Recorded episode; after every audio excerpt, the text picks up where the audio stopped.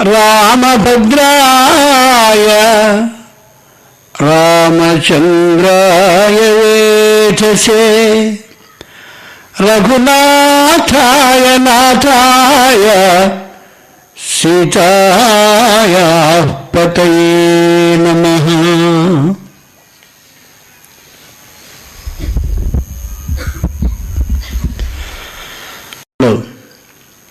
ఇంద్రోత్సవాలు అని నడుపుతూ ఉండేవారు. అంటే ఆ కాలంలో ఎవరెవరైతే చదువుకున్నారు అనే పేరు కలిగిన వాళ్ళు ఉన్నారో వాళ్ళందరినీ రోజుకొక్కొక్కరోని వేదిక మీద పిలికి పిలిచి నీకు వచ్చింది ఏమిటో చెప్పు నాయనా అని అడిగి ఆయనకి ఎంత స్థాయి పాండిత్యం ఉందో పండితులందరూ ఎదురుగా కూర్చుని ఓహో ఇతని స్థాయి ఇంత అని నిర్ణయించుకుంటూ ఉండేవారు. మళ్ళీ ఆ సంప్రదాయం ఇక్కడ పాటింపబడుతోందా అన్నట్లుగా ఎందరెందరో మహాపండితులు ఎన్నెన్నో విషయాలు చెప్పగా వారందరూ చెప్పిన విషయాలని విని అందరి విషయాలలోని విశేషాలని బాగా బుద్ధిలో ఉంచుకుని ఇక్కడ మళ్ళీ ఒక వ్యక్తిని కూర్చోబెట్టడం అంటే మిగిలిన వారి విషయం అయితే నాకు తెలియదు కానీ నేనొకప్పుడు పరీక్షలో మామూలుగా లౌకికమైన భాషలో పబ్లిక్ పరీక్షలు అంటారే అలా రోజుకొక్కొక్క పరీక్ష రాస్తున్నట్టుగా భావిస్తున్నాను ఏ రోజుకు ఆ రోజు పరీక్షగా భావిస్తున్నాను తప్ప గుండెను విరిచి ధైర్యంగా నేను చెప్పగలననే సాహసంతో మాత్రం ఇక్కడ కూర్చున్నానే తప్ప ధైర్యంగా చెప్పగలననేటటువంటి నమ్మకంతో మాత్రం కాదని మనవి చేస్తున్నాను. కారణం మీరు ఎందరెందరో పండితుల దగ్గర విని ఉన్నారు కాబట్టి. రెండే రెండు ముఖ్యమైనటువంటి మాటల్ని హృదయంలో ఉన్నటువంటి దాన్ని యథార్థంగా పరమేశ్వర పాదాల ముందు ప్రమాణం చేసి మనవి చేస్తున్నాను. ఎవరిని ప్రశంసించడానికి కాదు ఏ సుబ్బాయమ్మ సూర్యనారాయణ దంపతులు తమ పితృపితామహుల వంశ క్రమంలో అమోఘమైన సంస్కార సంప్రదాయాల్ని పుణికిపుచ్చుకుని ఈ లోకానికి వచ్చారో. వాళ్ళ ద్వారా మనం ఇవాళ భారతాన్ని వారి పుత్రులు వారి కోడలు ద్వారా ఉంటున్నామంటే ఎంతటి అదృష్టానికో నోచుకున్నామని చెప్పాలి నిజంగా. ఏదో ఒక వంక ఉండాలి ఒక కథాక్రమాన్ని తెలియచేసుకోవడానికి. ఉన్న పది రూపాయలను మరో చోట పెట్టి వంద వెయ్యిగా చేసుకోవాలని అనుకునేటటువంటి ఈ రోజుల్లో దీనికోసం ఒక యజ్ఞంగా భావించి ధనంతో పాటు ఎవ్వరూ ఈవేళ విరాళంగా ఇవ్వలేని సమయాన్ని విరాళంగా ఇస్తున్నందుకు ప్రత్యేకంగా అభినందిస్తున్నాను వారిని. ఎక్కడో శ్రీమద్ రామాయణంలో కనిపిస్తుంది కుశినాభుడికి వంద మంది కూతుళ్ళు అని. మా కృష్ణారావు దంపతులకు కూడా వందకి మించిపోయినటువంటి కూతుళ్ళు వారి పిల్లలు కాక అందరూ ముచ్చటగా ఒక వరుసలో కూర్చుని వీడికి ఏం పాట ఇష్టం? మూడు సంవత్సరాల క్రితం ఆలోచించి మళ్ళీ అదే పాట ఇవాళ పాడారు అంటే నిజంగా హృదయం ఎంత ఆనందంతో తేలిపోతుందండి? అలాగే వీళ్ళ దంపతులు కూడా అంటే కాస్త ఏమనుకోవద్దు నాకు దోసకాయ పప్పు ఇష్టమని తెలిసి అవే చేశారంటే ఏమని అనుకోవాలి? ఇది నా సొంతిల్లు అనుకోవాలా? మరేమైనా అనుకోవాలా? ఓహో వీడికి సభాపర్వం గురించి తెలియదులా ఉంది. కబుర్లతో కాలక్షేపం చేసి మెల్లిగా నెట్టేస్తాడు.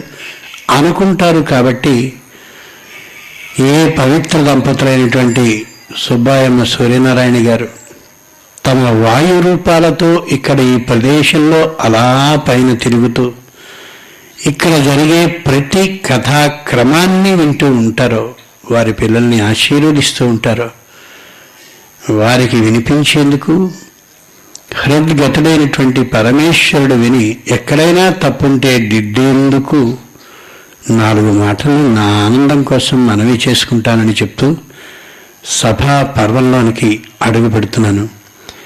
ఇందాక మా అమ్మాయి సత్యకళ చెప్పినట్లుగా మూడు రోజులు మాత్రమే మనవి చేస్తున్నాను. ఇక్కడ ప్రసంగాలని కారణం అతి ముఖ్యమైన వివాహం అనుకోకుండా రావడం తప్ప వేరు కారణం కాదు.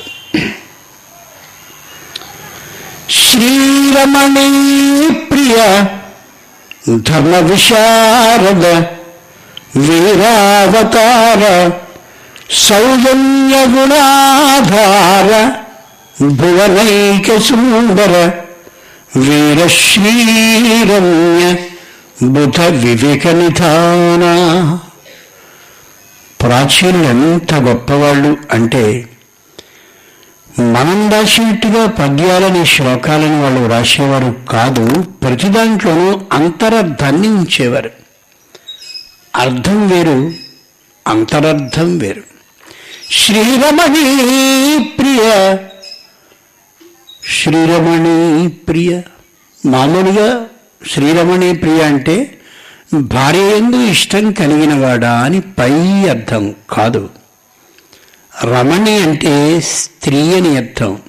శ్రీరమణి అంటే లక్ష్మి అనే పేరు కలిగిన స్త్రీ.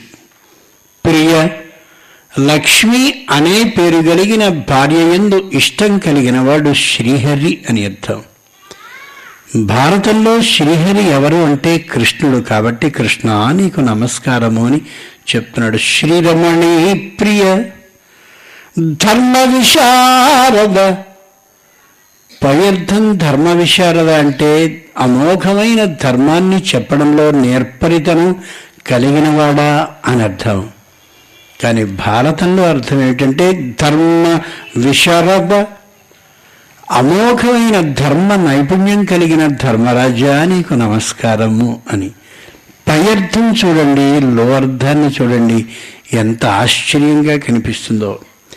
వీరావతార. బ్రహ్మాండమైన పరాక్రమంతో ఎప్పుడూ ఉట్టిపడుతూ కనిపించేవాడా మహావిష్ణు అని ప్రయత్నమైతే వీర అవతార. భయంకరమైన గదతో నల్దిక్కుల యుద్ధంలో వేగంగా తిరుగుతూ తన అమోఘమైన పరాక్రమాన్ని ప్రదర్శించేటటువంటి భీమునికి నమస్కారము అని ఈ మాటకి అర్థం. శ్రీరమణీ ప్రియ ధర్మ విశారద వీరావతార సౌజన్య గుణాధార అమోఘమైన గుణాలకి ఆధారభూతుడైన శ్రీహరి నీకు నమస్కారం అనేది ఒక అర్థమైతే లో అర్థం సౌజన్య గుణ ఆధార. వింటికుండే నారికి గుణము అని పేరు. వింటి నారికి గుణం అని పేరు. సౌజన్య గుణ ఆధార అమోఘమైనటువంటి గాంధీవం అనే పేరు కలిగిన ఏ విల్లుందో ఆ ఇంటి యొక్క నారి ఉందో ఆ వింటి నారినే ఆధారంగా చేసుకుని కురుక్షేత్రంలో విజయాన్ని సాధించినటువంటి విజయుడు అని పేరు కలిగిన అర్జున నీకు నమస్కారం. సహజంగ గుణాధార భువనైక సుందర బ్రహ్మాండమైనటువంటి అన్ని భువనాలకి అద్భుతమైన సౌందర్యాన్ని చేకూర్చేవాడా సుందరంగా ఉండేవాడా అని పయర్థమైతే ఏ నకులుడు ధర్మజ భీమ అర్జున నకుల సహదేవుడు ఐదిటిలో ఐదుగురిలోనూ కూడా అందంగా ఉంటాడో ఆయనకి నమస్కారము అని అర్థం మనకి మహాప్రస్థానిక పరం అలా వెళుతూ ఉన్నప్పుడు కనిపిస్తూ ఉంటుంది స్వర్గ ఆరోహణానికి. ఐదుగురు అలా పడిపోతూ పడిపోతూ వెళ్ళిపోతున్నటువంటి దశలో నకులుడు పడ్డప్పుడు ఎందుకు పడ్డాడని అడిగితే ప్రపంచంలో తనంతటి సౌందర్యం కలిగినటువంటి వాడు లేడు అనే అహంకారం నకులుడికి ఉంది. అందుకోసం పడిపోయాడని చెప్తారు. కాబట్టి నకులుడు అందరిలోకి అందగాడు.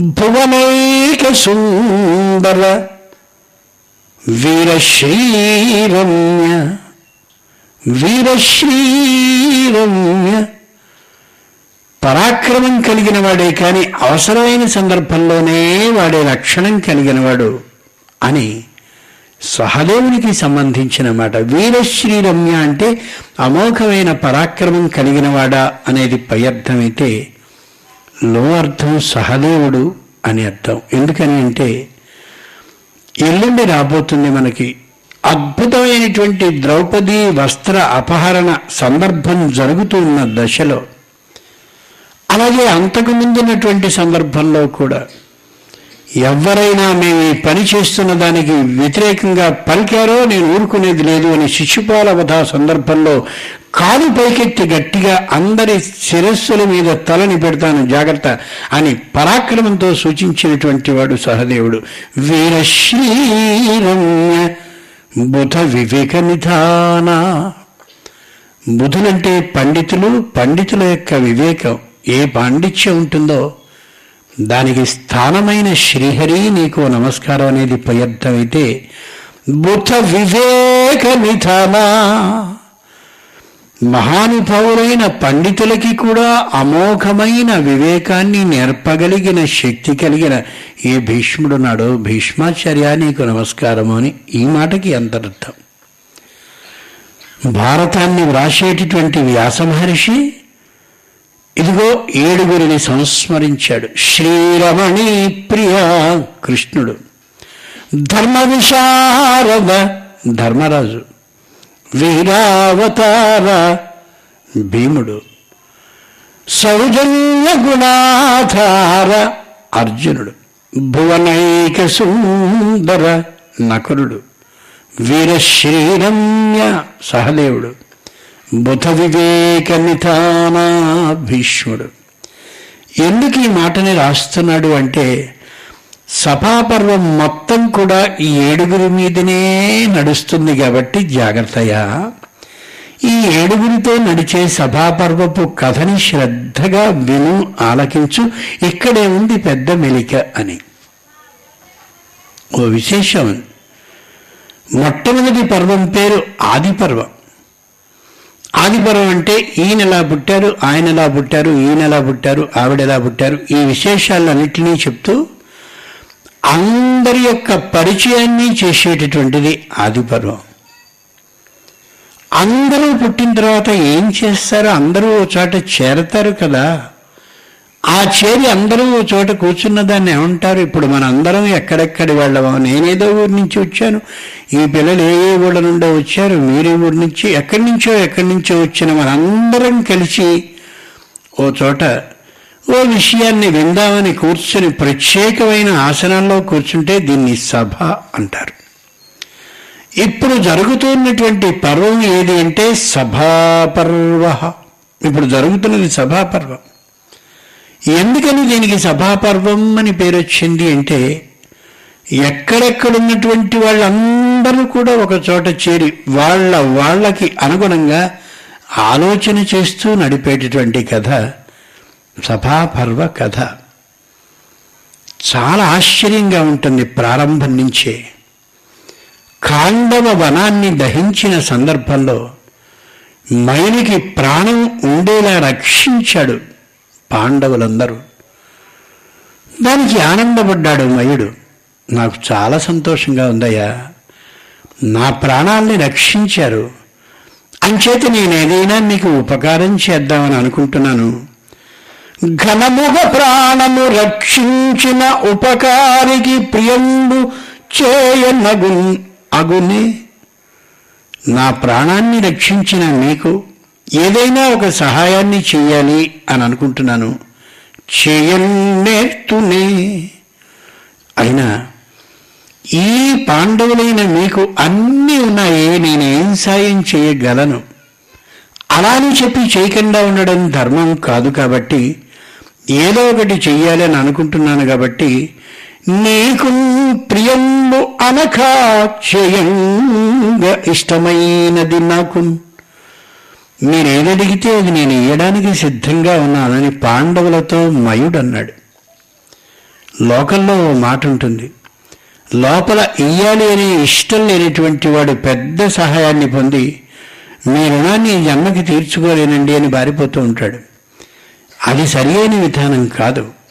ఉపకారాన్ని చేసినటువంటి వ్యక్తికి కృతజ్ఞతాపూర్వకంగా ఏదో ఒకటి ఇయ్యాలి అనేది లోక ధర్మం అనే మాటని తెలియచేస్తున్నటువంటి భారతం. మైలు ద్వారా ఈ మాటని చెప్పిస్తే ఎదురుగా ఉన్న పాండవులు ఆశ్చర్యపడ్డారు. మాకేమిటయ్యా? నువ్వేమిటిచ్చేది? అని అహంకరించకుండా మేం నీ నుంచి ఏం కోరుకోవటం లేదు. అని మాత్రమే అంటే అలా కాదు. నేను పని చేస్తాను. బ్రహ్మాండమైనటువంటి కట్టడాలని నిర్మించడంలో నేర్పరితనం నాకు బాగా ఉంది. ఎంతటి కట్టడాన్నైనా సరే ఎంత సులువుగానైనా మీరు అనుకున్నటువంటి కాలానికంటే తక్కువగా ఉండేటటువంటి కాలంలో అతి దృఢంగా రమ్యంగా మనోహరంగా రమణీయంగా చేయగలిగిన శక్తి నాకు ఉంది కాబట్టి మీరేమీ అనుకోకపోతే దివ్యమైనటువంటి సభని అనేక లోకాలను చూశాను కాబట్టి ఏ లోకంలోనూ కనిపించనంతటి గొప్పదైన ఒక సభని మీకు నిర్మించి ఇద్దామనుకుంటున్నాను వాళ్ళందరూ ఆశ్చర్యపడ్డారు. అలా చేస్తావా? అని. ఈ సూచనని చేసినవాడు కృష్ణుడు. బాగా గుర్తుంచుకోవాలి. శ్రీరమణీ ప్రియ. కృష్ణుని ఆలోచనకి అనుగుణంగా అన్నాడు మయుడు. అలాగే కట్టిస్తానని. అయితే సరే కట్టు. వెంటనే మైడన్నాడు. ఒకప్పుడు ఇదంతా కూడా నేను కడదామని ఆలోచించాను. ఆలోచించి అమోఘమైన వస్తు సామగ్రిని అంతటినీ సిద్ధం చేసుకున్నాను.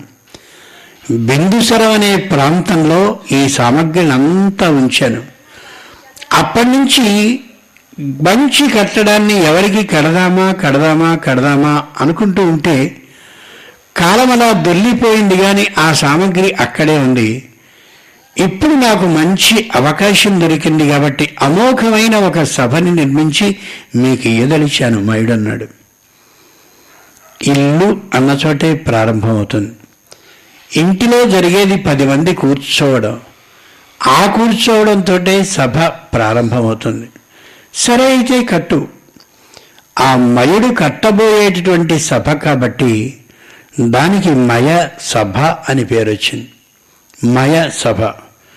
సురుచిర హరినీల కిరణ జలంబులు పద్మరాగారుణ పద్మములను రాజిత రాజీవ రాజహంసావళి నిర్మల సౌవర్ణ కుర్మములను. తన దగ్గరున్నటువంటి నవరత్నాలని తెచ్చుకున్నాడు మయుడు. నవరత్నాలంటే మనకి తెలుసు. వాటిలో ఇంద్రనీల మణుల్ని తీసుకున్నాడు. ఇంద్రనీల మడుగు నీలి రంగు కిరణాలని అలా వెడలజేస్తూ ఉంటే ఆ ఉండేటటువంటి వాటిని సూర్య కిరణాలు ఎక్కడైనా ఒక వస్తువు మీద పడితే నల్లనైనటువంటి లోపల లోపల నలుపుతనం కలిగిన కిరణాలని అలా వెదజల్లే విధంగా ఉండే అమోఘమైన గోడల్ని నిర్మించాడు. ఒక్క క్షణం ఆలోచించండి. పట్టకమని చిన్నప్పుడు మనం చదువుకున్నాం ఒకదాన్ని చూచాం. సూర్య కిరణాన్ని పట్టకంలోనికి పంపిస్తే దాని నుంచి ఏడు రంగుల యువతలకి రావడాన్ని చూశాం. అది మనం విజ్ఞాన శాస్త్ర పాఠాన్ని చదువుకున్నప్పుడు చాలా జాగ్రత్తగా అర్థం చేసుకున్నాం. ఆ విధమైన నైపుణ్యం కలిగినటువంటి మహానుభావుడైన మయుడు ఒకే ఒక సూర్యకిరణం ప్రసరిస్తే ఈ మణి ద్వారా ఎన్ని రకాలైన రంగులు వస్తాయి ఆ రంగుల ద్వారా లోకంలో ఉండే ఏ వస్తువుల దృష్టితో అది ఉంటుంది అని బాగా గమనించి ఇంద్రనీల మణి మీద ప్రకాశం పడ్డట్టయితే ఆ పడ్డటువంటి ప్రకాశం నీళ్ళ రంగుతో సమానంగా ఉంటుందని భావించి నీళ్ళు లేని చోట ఇంద్రనీల మణుల యొక్క కాంతి పడి నీళ్ళు లేని చోట నీళ్ళుండే విధంగా భ్రమపడే తనం కలిగించాలని ఇంద్రనీల మణులను ఆలోచించండి. అక్కడికి వెళ్ళి మామూలుగా చూస్తే నీళ్ళుండవు కానీ ఇంద్రనీల మణులన్నీ కూడా పరచబడ్డ నేల ఉంటుంది. ఆ మణుల మీద నుంచి వచ్చిన కిరటాలన్నీ దూరంగా కానీ చూచినట్టయితే అక్కడ నీటి గుంట ఒకటి ఉన్న అభిప్రాయాన్ని భ్రాంతి రూపకంగా తెలియచేస్తుంది. పద్మరాగారుణ పద్మములను పద్మరాగమణుల్ని తీసుకున్నాడు. తీసుకుని ఈ ఇంద్రనీల మణులన్నిటి యొక్క కాంతుల ద్వారా నీళ్ళు కనిపిస్తూ ఉంటే పద్మరాగ మణుల కాంతి దాంట్లో సరిగ్గా పద్మపు ఆకారంగా ఉండేలా చేసి వచ్చేటటువంటి వాడికి అవి నీళ్ళు ఆ లోపల ఎర్రనైనటువంటి పద్మం ఉంది అనే భ్రాంతి కలిగించేలా చేశాడు. ఎంతటి వైజ్ఞానిక విశేషాన్ని కలిగినవాడో ఎంతటి తాంత్రిక శక్తి ఇంజనీరింగ్ కలిగినటువంటి మేధావో మహిళొక్క క్షణం ఆలోచించండి. పద్మరాగారుణ పద్మములను రాజిత రాజీవ రాజహంసావళి. మంచిగా ఉండేటటువంటి జల ఆశయంలో హంసలు అలా తిరుగుతూ ఉంటాయి కాబట్టి తెల్లనైన హంసలు దీంట్లో ఉన్నాయి అనేలా భ్రమించాలి అంటే చూసే వ్యక్తికి ఏం చేయాలని ఆలోచించి రాజిత రాజీవ రాజహంసావలి స్వచ్ఛమైన వెండి మీది నుంచి కిరణాలు పడి ఆ పడ్డటువంటి కిరణాలన్నీ తెల్లని రాజహంస దాంట్లో అలా అలా ఉండి ఒక క్షణంలో అక్కడి నుంచి ముందుకి కదులుతుందా అనే భ్రాంతి కలిగించేలా చేశాడు. ఉన్నటువంటి రవత్నాలలోని శక్తిని లోకంలో కనిపించేటటువంటి వస్తువుల యొక్క రంగుని ఈ రెంటిని కలిపి అక్కడి నుంచి వచ్చే సూర్యకిరణాన్ని ఆధారం చేసుకుని ఏ కిరణం ఎంత దూరంలో ఎక్కడ ఎలా పడితే అది పద్మపు ఆకారాన్ని పొందుతుంది అది హంసాకారాన్ని పొందుతుంది అది నీళ్ళుగా అనిపిస్తుంది ఇలా బాగా ఆలోచించి చేశాడంటే మయుడు సామాన్యమైనటువంటి మేధావి కానే కాడు. నిర్మల సౌవర్ణ కూర్మమును మనకి లోకంలో కాని చూసినట్లయితే తాబేళ్ళు దాదాపు నల్లని రంగులో కనిపిస్తాయి. కానీ దివ్యగంగ ఆకాశగంగలో ఉండేటటువంటి కూర్మాలు తాబేళ్ళు స్వచ్ఛమైన బంగారపు రంగుతో ఉంటాయి కాబట్టి బంగారం మీద సూర్యకిరణం పడితే ఎక్కడ? అది ఖచ్చితంగా ఒక కూర్మం బంగారపు రంగు తాబేలు అక్కడ తిరుగుతోందా అనే భ్రాంతి కలిగిస్తుందో అలా బంగారపు ముద్దల్ని ఏర్పాటు చేసి వచ్చేటటువంటి కిరణాలు ఖచ్చితంగా అక్కడ ఒక తాబేలున్నాయనే విధంగా తాబేలు ఆకారంగా ఆ కిరణాలు పడేలా అలాంటి ఏర్పాటుని చేశాడు. మనం అనుకుంటాం పాతకాలం వాళ్ళకి ఏం తెలియదు కొత్త కాలం వాళ్ళకే విజ్ఞాన శాస్త్రం అంతా వచ్చును అని. ఒక క్షణం కానీ ఆలోచిస్తే నయుడు ఎంతెంతటి వైజ్ఞానిక రహస్యాలతో పాటు తాంత్రిక విద్య నిపుణత కలిగిన వాడనేది ఇక్కడ మనకు తెలుస్తుంది. కమనీయ వైడూర్య కుముదంబులను. వైడూర్యం అని ఒకటి ఉంటుంది. దాన్ని పిల్లి కన్నుకు అంటారు దాన్ని. సన్నగా నిలువుగా ఒక గీతలా కనిపిస్తుంది వైడూర్యం. ఆ వైడూర్యం మీద పడ్డటువంటి సూర్యకిరణం నేరుగా అక్కడికి పడి అది కుముబంబులను స్వచ్ఛమైనటువంటి కలువలాగా ఉండే ఏర్పాటుని చేశాడు. వజ్రమైన చేపలు అలా తిరిగాడేటటువంటిది వజ్రం మీద పడేటటువంటి కిరణాలను ఏర్పాటు చేశాడు. అక్కడ వజ్రం కదిలిందా అంటే ఇక్కడ చేప కదులుతుంది. అక్కడ వజ్రపు కదలికి లేకపోతే ఇక్కడ చేప కదలడం ఉండదు. సూర్యుడు నిరంతరం పైపైకి పైపైకి వస్తూ ఉంటాడు కాబట్టి సూర్య కిరణాలు అలా పైపైకి వస్తూ ఉన్న కాలంలో ఇక్కడిక్కడ రంగులు మారుతూ కనిపిస్తూ ఉంటాయంటే ఎంత ఆశ్చర్యం వజ్రమీన మీనాలు చేపలు వజ్రపు రంగులో ఏర్పాటు చేయడం ఎందుకు? బంగారపు రంగులో ఏర్పాటు చేయొచ్చు కదా.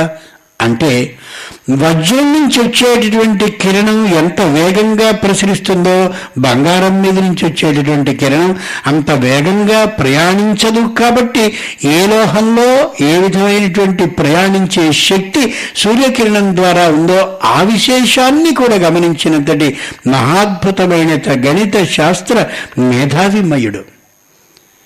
వజ్రమేన మౌక్తిక నవఫేనములను పై పైన మా ఆ ఉండేటటువంటి నీళ్ళ మీద నురుగు నవరత్నంలో దేని చేత పెడితే బాగుంటుందని ఆలోచించి ముత్యాలని పెద్ద రాశిగా పోసి ముత్యాల మీద నుంచి వచ్చేటటువంటి కిరణాలన్నీ కూడా ఆ నీళ్ళ మీద నురువులా పెట్టాడు.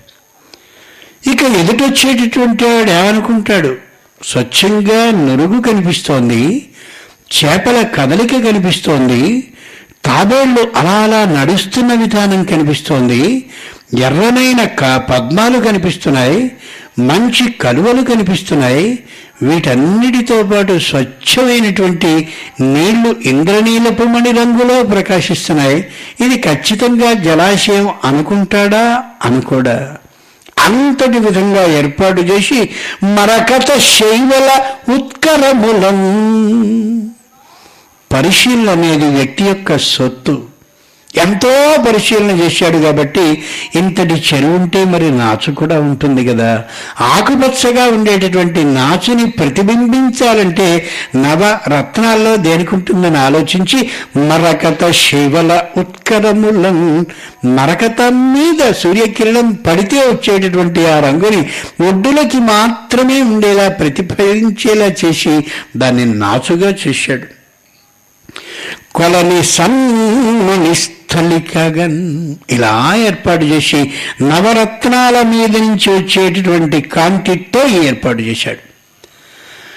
ఒక్కటి గుర్తుంచుకోవాలి ఇటు విధంగా చేసినటువంటి వాడు నిజంగా ఇంద్రనీల మణులన్నీ ఉన్నటువంటి చోటున సూర్య కిరణ ప్రసారం లేకుండా ఉండేలా చేసి ఇక్కడ నిజంగా న- నవరత్నాలు లేవు కానీ నవరత్నాల యొక్క విధానాన్ని బట్టి అది ఒక చెరువుగా చేశాడు. ఎక్కడ నిజమైనటువంటి జలాశయం చెరువు లాటి భాగం ఆ చిన్నదైనటువంటి పెద్ద మందిరంలో కనిపిస్తోందో చిన్నదైన కొలను అక్కడ నీటికి నీటితనం లేకుండా ఎలా ఉంచాలో అట్లాంటి మనల్ని పెట్టాడు. ఆ మండల మీద కిరణాలు. ఉదాహరణకి చీకట్లో మనం నడుస్తున్నాం అనుకోండి నడిచేటటువంటి సందర్భంలో అక్కడ ఏదైనా నీటి గుంట కానున్నట్టయితే చీకట్లో కనిపించదు. ఎందుకు కనిపించలేదు అంటే చీకటి ఈ నీటి గుంట మీద బాగా చీకటితనాన్ని కప్పి ఆ నీళ్ళు ఉన్నటువంటి తనాన్ని మనకి కనిపించకుండా చేసింది. అలాగే దుర్యోధనుడితో పాటు ఎవరైతే కౌరవులు వస్తారో వాళ్ళకి నీళ్ళు లేని చోట నీళ్ళు ఉన్నట్టుగా భ్రమింపచేయడానికి ఇంద్రనీలాలని పద్మరాగమణల్ని వజ్రాలని మరకతాలని వైడూర్యాలని ఎన్నిటిని పెట్టి అట్లాంటి భ్రాంతి చేసేటువంటి వాడు నిజంగా ఇంద్రనీలమణులతో నేల ఉన్న చోట అవి స్వచ్ఛమైనటువంటి జలంగా ఉండే ఏర్పాటును కూడా వ్యతిరేక విధానంగా చేసి పూర్తిగా అది జలంగా చేశాడు. అంటే ఇటు పక్క చూస్తే నీళ్ళు ఉన్నతనం అటు పక్క చూస్తే నీళ్ళు లేనితనం ఈ కళ్ళకి కనిపిస్తుంది. కానీ యథార్థంగా పరిశీలిస్తే ఈ కళ్ళకి కనిపించేది నిజం కాదు. యా మా సా మాయా అని వేదాంతంలో సిద్ధాంతం ఏది లేదో అది ఉన్నట్లుగా కనిపించడమే నిజమైన మాయ. ఆ మాయా సభే మయసభ.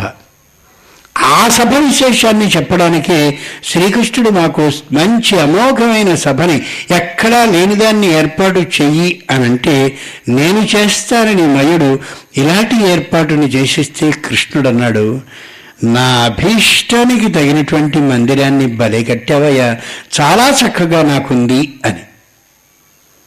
సభాపర్వంలో మహారహస్యం అవుతుంది ఈ మైసభ కట్టగానే అందరూ వచ్చారు గృహప్రవేశం అన్నారు చాలా అమోఘంగా చేశారు. అంతా అయిపోయి వెళ్ళిపోయిన తర్వాత నారదుడు వచ్చాడు. ఏమయ్యా ఎంత అద్భుతంగా కట్టావు ఈ సభని. చాలా చక్కగా కట్టావు. లోకంలో మనం ఇల్లు కట్టిన తర్వాత ప్రశంసించడానికి వస్తారే? అలాగే ఆయన వచ్చాడు. అన్నీ మాట్లాడుతున్నాడు మాట్లాడుతున్నాడు కానీ ఈ సభ యొక్క గొప్పదనాన్ని మాత్రం నారదుడు చెప్పకపోతే ధర్మరాజే అడిగాడు. లోకంలో వ్యక్తి మనస్తత్వాన్ని చెప్పడంలో భారతానికి మించిన గ్రంథం లేదు. అన్ని సభలని గురించి చెప్పావు నా సభ బాగుందా అని నోరు విడిచి అడిగితే ఓ మాట చెప్తున్నాను విను. నేను యమసభని చూశాను ఇంద్రసభని చూశాను. చాలా చాలా గొప్పగా ఉన్నాయి.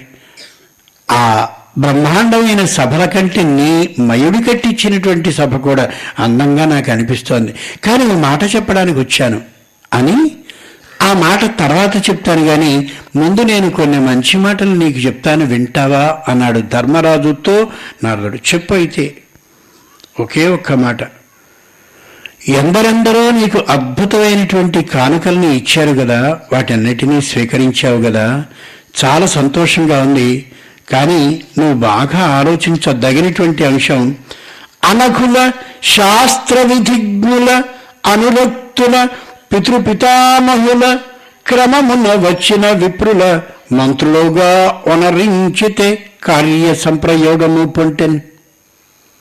అనఘులం వీడు మహాపాపి అని లోకంలో అనుకుంటారే అట్లాంటి పాపపు పనులని చెయ్యనటువంటి వాణ్ణి నీ మంత్రిగా నియమించుకున్నావా ధర్మరాజా? మంత్రి అనేవాడికి ఏ లక్షణాలు ఉండాలో భారతం చెప్పింది ఫలాని దాంట్లో పాప పని చేశాడు ఫలాని దాంట్లో మోసం చేశాడు ఫలాని దాంట్లో ఇట్లాంటి వాడు అట్లాంటి వాడు అని లోకంలో ఎవరైనా ఎవరి గురించైనా అనుకుంటే వాడిని మాత్రం మంత్రిగా పెట్టుకోవద్దు అని చెప్తున్నాడు నారదుడు భారతంలో. అనగులం ఏ విధమైనటువంటి లోపము లేకుండా ఫలాని వాడిని మంత్రిగా చేసుకున్నామంటే అబ్బో ఆయన చాలా ఉత్తముడు అని లోకం అంతా ప్రశంసించే లా విధానం ఎవరిది ఉంటుందో వాళ్ళని మంత్రులుగా ఏర్పాటు చేసుకున్నావా?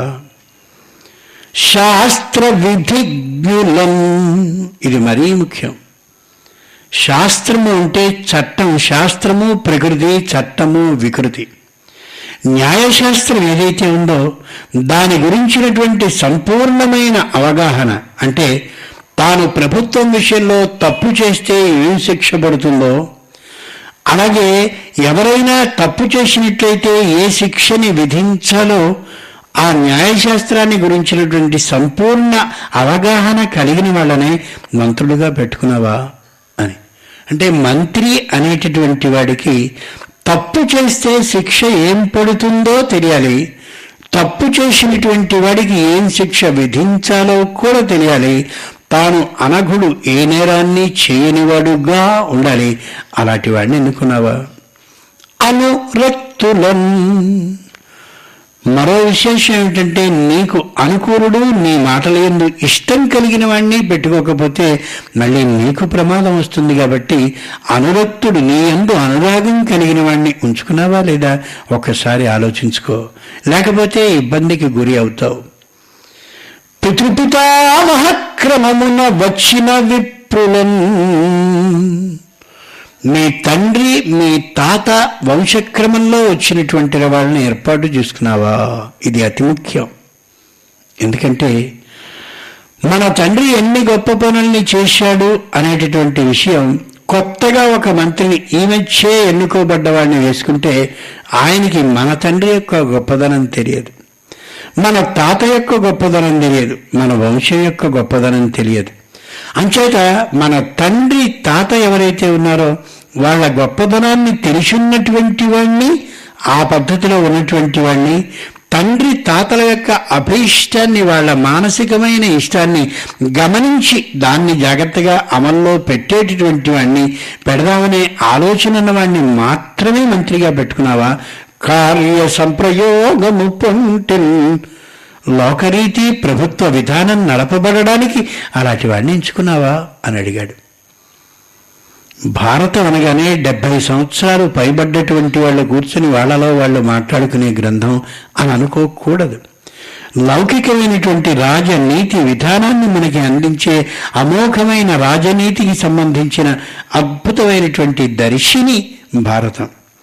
అంతేకాదు సారమతి చేసి మానస శారీరలు జావళులకు సతతము ప్రతీకారము చేయుచునుండెదే ఆరగ వృద్ధోపసేవన్ ఔషధ సేవన్ ప్రతి వ్యక్తికి ధర్మరాజా రెండు విధాలైనటువంటి బాధలు కలుగుతాయా? ఒకటి శారీరక బాధ శరీరానికి సంబంధించింది. రెండవది మానసిక బాధ. శారీరక బాధ ఔషధ సేవతో పోతుంది మంచి వైద్యుడి దగ్గరికి వెళితే ఆ వైద్యుడు శారీరక బాధకి సంబంధించిన ఔషధాన్ని ఇచ్చి చికిత్స చేసి పంపిస్తాడు. కానీ మానస బాధ మనసులో ఉండే బాధ ఏదైతే ఉందో అది ఔషధం వల్ల పోదు అది పోయేది వృద్ధోపసేవన్ వృద్ధులైనటువంటి వాళ్ళ దగ్గరికి వెళ్ళి నీ యొక్క బాధని కానీ చెప్పినట్లయితే వాళ్ళు వాళ్ళ అనుభవం ద్వారా నేర్పబడిన పాఠాలని గురించి చెప్తే ఓహో ఈ మానసికమైనటువంటి బాధ ఇలా ఉండడానికి కారణం నేను పెద్దవాళ్ళని ఎప్పుడూ సేవించకపోవడమే అనే యథార్థం తెలుస్తుంది కాబట్టి శారీరకమైన బాధ ఉన్నట్టయితే ఔషధ సేవ మానసికమైన బాధగానున్నట్టయితే వృద్ధజనుల సేవ అవసరమని తెలుసుకున్నావా అని ధర్మరాజు స్వయంగా ఈ నారదుని చేత చెప్పబడ్డాడు. లోకంలో అందరూ ఈవేళ చేస్తున్న పని ఏమిటంటే వృద్ధజనుల్ని ఇళ్ళ నుంచి తరివేయడం. లేదు మీకు అక్కడ విశ్రాంతిగా ఉంటుంది మా ఇంట్లో ఉండొద్దు అని చెప్పి పంపించేయడం. లేదా మౌనంగా ఇక్కడికంటే చాలా మంచి వసతులు ఉన్నదాన్ని పెడుతున్నామని ఒక ఆశ్రమంలో పడవేయడం. దాని ద్వారా ఏమవుతుందంటే వృద్ధ ఉపసేవ ఉండదు. పెద్దవాళ్ళని సేవించుకుంటూ ఉన్నట్టయితే మనం ఏదైనా తప్పు చేయబోతూ ఉంటే నేను ఇలాంటి తప్పు పనే నా వయసులో ఉండగా చేశాను. ఏమాత్రము వాడు ఇయ్యడని తెలిసినా వాడికి ఇచ్చి నేను ఇంత నష్టపోగొట్టాను నీకు. నువ్వు మళ్ళీ వీడికి ఇయ్యకి ఇట్లాంటి ఇబ్బంది పడతావు. ఈ త్రోవను వెడితే ఈ ఇబ్బంది వస్తుంది ఆ త్రోవను వెడితే ఆ ఇబ్బంది వస్తుందని తన అనుభవాన్ని జోడించి ఆయన మనకి చెప్తాడు. ఆ వృద్ధ సేవ కాని ఉన్నట్టయితే మానసికమైన వ్యాధి రాదు అని నారదుడు స్వయంగా ధర్మరాజుకి చెప్తున్నాడు. ఎందుకు అంటే ధర్మరాజా ఎప్పుడు నీకు మానసికమైన కష్టం రాబోతోందని తెలిసిందో ఆ రోజున నీకంటే వృద్ధ ఉపసేవ అంటే నీకంటే అమోఘమైన అనుభవం కలిగిన కృష్ణుణ్ణి మాత్రం స్మరించకుండా ఉండకని పరోక్షంగా చెప్పడం దానిలోని తాత్పర్యం. అందుకనే మహానుభావులైన పెద్దలు అంటారు ఎవరైనా ఒక వ్యక్తి కాని ఉన్నట్లయితే తనకి రెండు రెట్ల వయసు ఉన్నటువంటి వారితో స్వచ్ఛమైనటువంటి స్నేహాన్ని చెయ్యాలి. ఇరవై సంవత్సరాల ఆడపిల్ల ఉంటే నలభై సంవత్సరాల ఆమెతో చనువుగా ఉండాలి. ముప్పై సంవత్సరాల వయసున్నవాడైతే ఒకటిన్నర రెట్లు నలభై ఐదు సంవత్సరాల వయసున్నటువంటి పురుషునితో ఎప్పుడూ దగ్గర సంబంధం కలిగి ఉండాలి. అప్పుడు ఆవేశంలో ఈ వయసులో ఉన్నటువంటి ఆడపిల్ల గాని ఆవేశంలో వయసులో ఉన్నటువంటి పురుషుడు గాని ఏదైనా గట్టిగా మాట్లాడబోతే ఇది తప్పు ఇలా మాట్లాడకూడదని అవతలి వాళ్ళు వీళ్ళని నిరోధించి తమ అనుభవం ద్వారా కలిగినటువంటి విశేషాలని చెప్పే అవకాశం ఉంటుంది. అందుకని ప్రాచీనులు వృద్ధజన ఉపసేవ చాలా ముఖ్యమని చెప్పారు. ఆ వృద్ధజనుల్ని ఇంట్లోంచి దూరంగా పంపితే మనకి ఏదైనా కష్టం వచ్చినప్పుడు మనం ఎవరితో మాట్లాడుకుంటున్నాము అంటే మనకి ఇరవై సంవత్సరాల వయసుంటే మనతో సమానమైన ఆలోచన మాత్రమే ఉన్నటువంటి ఆమెతో కానీ అతనితో కానీ మనకు వచ్చిన బాధని పంచుకుంటే మన ఆలోచనలే మన వయసుకి సరిపోయేంత ఆలోచనలే కలిగిన ఆమె కానీ అతడు కానీ మన మాటనే బాగుందని సమర్థిస్తాడు తప్ప అనుభవ పాఠం ద్వారా ఇది తప్పు అని చెప్ప ఎప్పుడూ చెప్పలేడు. దానివల్ల ఇబ్బంది వస్తుంది. లోకంలో కీలకమైనటువంటి సమస్య ఇది. చిన్న మాట చెప్పుకుంటే ఇంట్లో కూడా చిన్నపిల్లవాడు ఒకవేళ పరీక్షలో అంత గొప్పగా ఉత్తీర్ణుడు కాని పక్షంలో తండ్రి తల్లి ఇష్టం వచ్చినట్టుగా వాడిని కానీ తిట్టడం కొట్టడం లాంటిది చేస్తే వాడు వాడి మానసికమైన బాధని చెప్పుకోగలిగిన చోటు అమ్మ నాన్న కాబట్టి వాళ్ళిద్దరే తంతు తిడుతూ ఉంటే చెప్పుకోలేని సందర్భంలో అదే సందర్భంలో తాతయ్య అమ్మమ్మ ఇంట్లో ఉంటే బిక్కమొహం వేసుకుని బావురమంటూ ఏడుస్తూ ఒక్కసారి వాళ్ళ ఒళ్ళో పడుకుని పెద్దగా ఏడుస్తాడు. అప్పుడు తాత అమ్మమ్మ అవునరా మరి తక్కువ వస్తే మరి అనరా? అమ్మలా తిడితే తప్ప నాన్నలా అంటే తప్ప ఈసారి నీకు బాగా వస్తాయిలే అని ఓదారిస్తే వాడికి ఉండే ధైర్యం చాలా ఎక్కువ. ఇళ్ళ నుండి పిల్లలు అక్కడక్కడ పారిపోతున్నారని ఆత్మహత్యకి కూడా పాపం పాల్పడుతున్నారని చిన్నారుల జీవితాలు ముగుస్తున్నాయని మనం నిత్యం వార్తాపత్రికల్లో చూస్తున్నాము అంటే దానికి కారణం వృద్ధోపసేవం. ఏ వృద్ధ జన ఉపసేవ? వృద్ధులైనటువంటి వాళ్ళని మనకంటే రెండు రెట్ల వయసు ఉన్నటువంటి వాళ్ళని ఆడపిల్లల విషయంలో ఒకటిన్నర రెట్ల వయసు ఉన్నటువంటి వాళ్ళని మగపిల్లల విషయంలో ఆ విధమైన సేవని చేయకపోవడం మాత్రమే కారణమని మానసికంగా కలిగేటటువంటి కష్టం గురించి ఎంత గొప్పగా నారదుడు ధర్మరాజుతో అన్నాడో ఒక్కసారి పరిశీలించారు. అంతేకాదు సామ్రాజ్యం కుప్పకూలిపోతుంది ధర్మరాజా. ఏం చేయకపోతే తెలిసినా? తమ తమ నీయడు తరి జీతము కానక అవయు భటుల దౌర్గత్య విషాదములు ఏలినవానిక వశ్యము ఎగొనరించును అతండు శక్రుండైనన్. నాకు అనేకమైనటువంటి సంపూర్ణమైన సౌకర్యాలున్నాయి నేను ఇంద్రుల్లాంటి వాడిని అంతమందితో ఇంతమందితో ఇందరితో అందరితో పలుకుబడి ఉంది ప్రతిష్ట ఉంది అని అనుకుంటావేమో. తమ తమ జీ తమ తమకు నీయుడు జీతములు.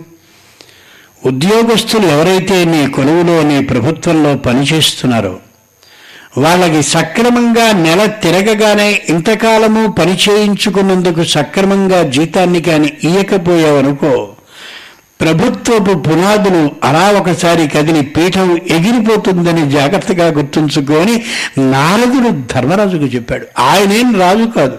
కానీ అమోఘమైన ధర్మ ఉపన్యాసాన్ని రాజైనటువంటి ధర్మరాజుకి తెలియచేస్తున్నాడంటే ఆలోచించుకోవాలి. నన్ను అడిగితే ఈవేళ ఏ మంత్రులుగా పరిపాలించడానికి సన్నద్ధంగా ఉండి ఎన్నికలకు వస్తున్నారో వాళ్ళ చేతకాని భారతాన్ని వినిపించినా వాళ్ళు భారతాన్ని చదివినా వాళ్ళకి నిజమైనటువంటి విధానం తెలిసి ఇలా ఉండకూడదు ఇలా ఉండొచ్చు అని తెలుస్తుంది. ఉద్యోగస్తుడైనటువంటి వాడికి ఒకటి రాగానే వెంటనే ఆ జీతం కాని వచ్చినట్టయితే ప్రభుత్వం మీద వ్యతిరేకత తొలగుతుంది. అలా కాకుండా కానున్నట్టయితే ఇన్ని రోజులైనా సరే అనే భార్య మాట వినగానే వీడికి కూడా పడుచుకొచ్చి ప్రభుత్వ పతన దిశగా ఆలోచనలు వాడికి ప్రారంభమవుతాయి. అందుకని నారదుడు ధర్మరాజుతో అన్నాడు అనగాని ప్రస్తవమున అనిని ఎల్గిన వీరభటుల అనుపోష్యుల నెల్లను ప్రోతే భోజనాచ్ఛాదనముల వారలకు నిమ్మి తరుగక ఉండన్.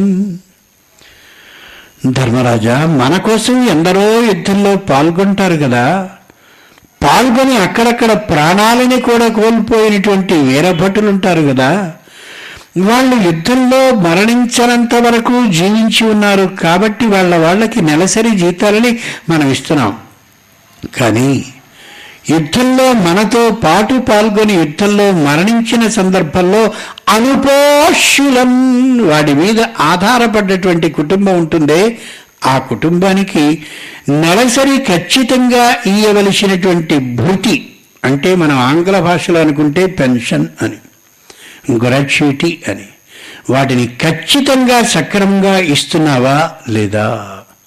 లేని పక్షంలో నీ కొలువులో పనిచేసినంత కాలం వాళ్ళని పరిచయించుకుని నీకోసం యుద్ధం చేసి చనిపోయినటువంటి రోజున అలా గాలికి విడిచేస్తే ఎవడూ సైన్యంలో చేరడు కాబట్టి చేరడానికి ఇష్టపడడు కూడా కాబట్టి నీ ప్రభుత్వం నిలబడదని గుర్తుంచుకో. అతని మీద ఆధారపడ్డటువంటి కుటుంబం యొక్క సంపూర్ణ బాధ్యతని నువ్వు తీసుకోవాలని గుర్తుంచుకో. ధర్మరాజుకి నారదుడు ఎందుకు చెప్తున్నాడు అంటే తరువాతి కాలంలో రాజులు ఇలాంటి ధర్మాన్ని పాటిస్తే ప్రభుత్వం సక్రమంగా ఉంటుందని ప్రజలు ఆనందపడతారని. అంతేకాదు హేనులగు కరుషకులకు భూనుత ధాన్యములు బీజములు వణిజులకు మానిత శతైక వృత్తి ననునముగా రుణమునెత్తి ఉత్తమ బుద్ధి. లోకంలో ప్రపంచం అంతా ఆధారపడేటటువంటిది పొలాల మీద భూముల మీద. ఆ పొలాలు పండడం కోసం సరైనటువంటి ధాన్యాన్ని బీజములం విత్తనాలుగా మన ప్రభుత్వం పంచుతోందా లేదా చూస్తున్నావా?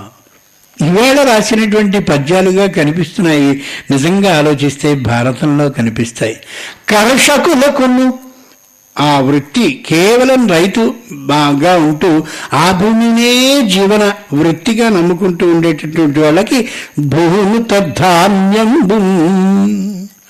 దురదృష్టవశాత్తు దాని మీద ఏరు కాని అలా ప్రవహించి వెళ్ళిపోతే ఆ రైతు ఇక నేను జీవితంలో ఈ పొలము పని చేయకూడదు రైతుగా జీవించకుండా ఉండాలి అని అనుకోకుండా అతనికి ధాన్యాన్ని ఇస్తున్నావా?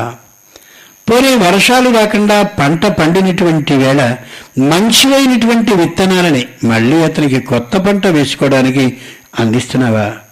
ఇంతేకాక వనుజులకు నాలుగ శతైక వృత్తి రుణములు ఇత్తువే.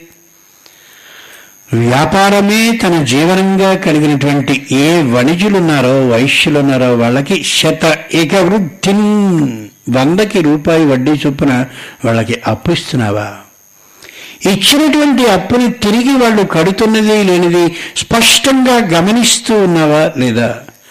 ఊరికే రుణాలు ఇచ్చేసి ఎప్పటికప్పుడు ఆ రుణాలని తీసివేస్తూ ఉంటే ప్రజలకి నీ మీద చులకన భావం కలుగుతుందనే యథార్థాన్ని గమనిస్తున్నావా లేదా?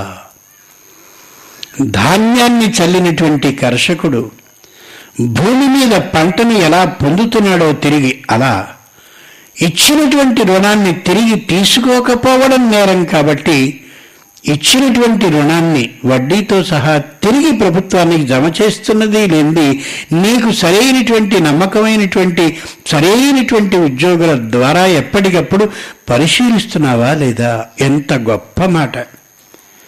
అయంబునాడు నాలవ భాగముండే మూడవ భాగముండే అర్థభాగముండి వ్యయంబా ప్రభుత్వానికి వచ్చినటువంటి ఆదాయంలో నాలుగవ భాగాన్ని ఖర్చు పెట్టినట్లయితే ప్రజ అభివృద్ధి కోసమని ఆ ప్రభుత్వం ఎక్కువ కాలం ఉంటుంది. మూడవ భాగముండే వచ్చినటువంటి ఆదాయంలో మూడవ భాగాన్ని వ్యయం చేస్తే ప్రజా సంరక్షణ కోసం ప్రజా అభివృద్ధి శ్రేయస్సు కోసం ఆ ప్రభుత్వం పర్వాలేదు. అర్ధభాగము ఉండే.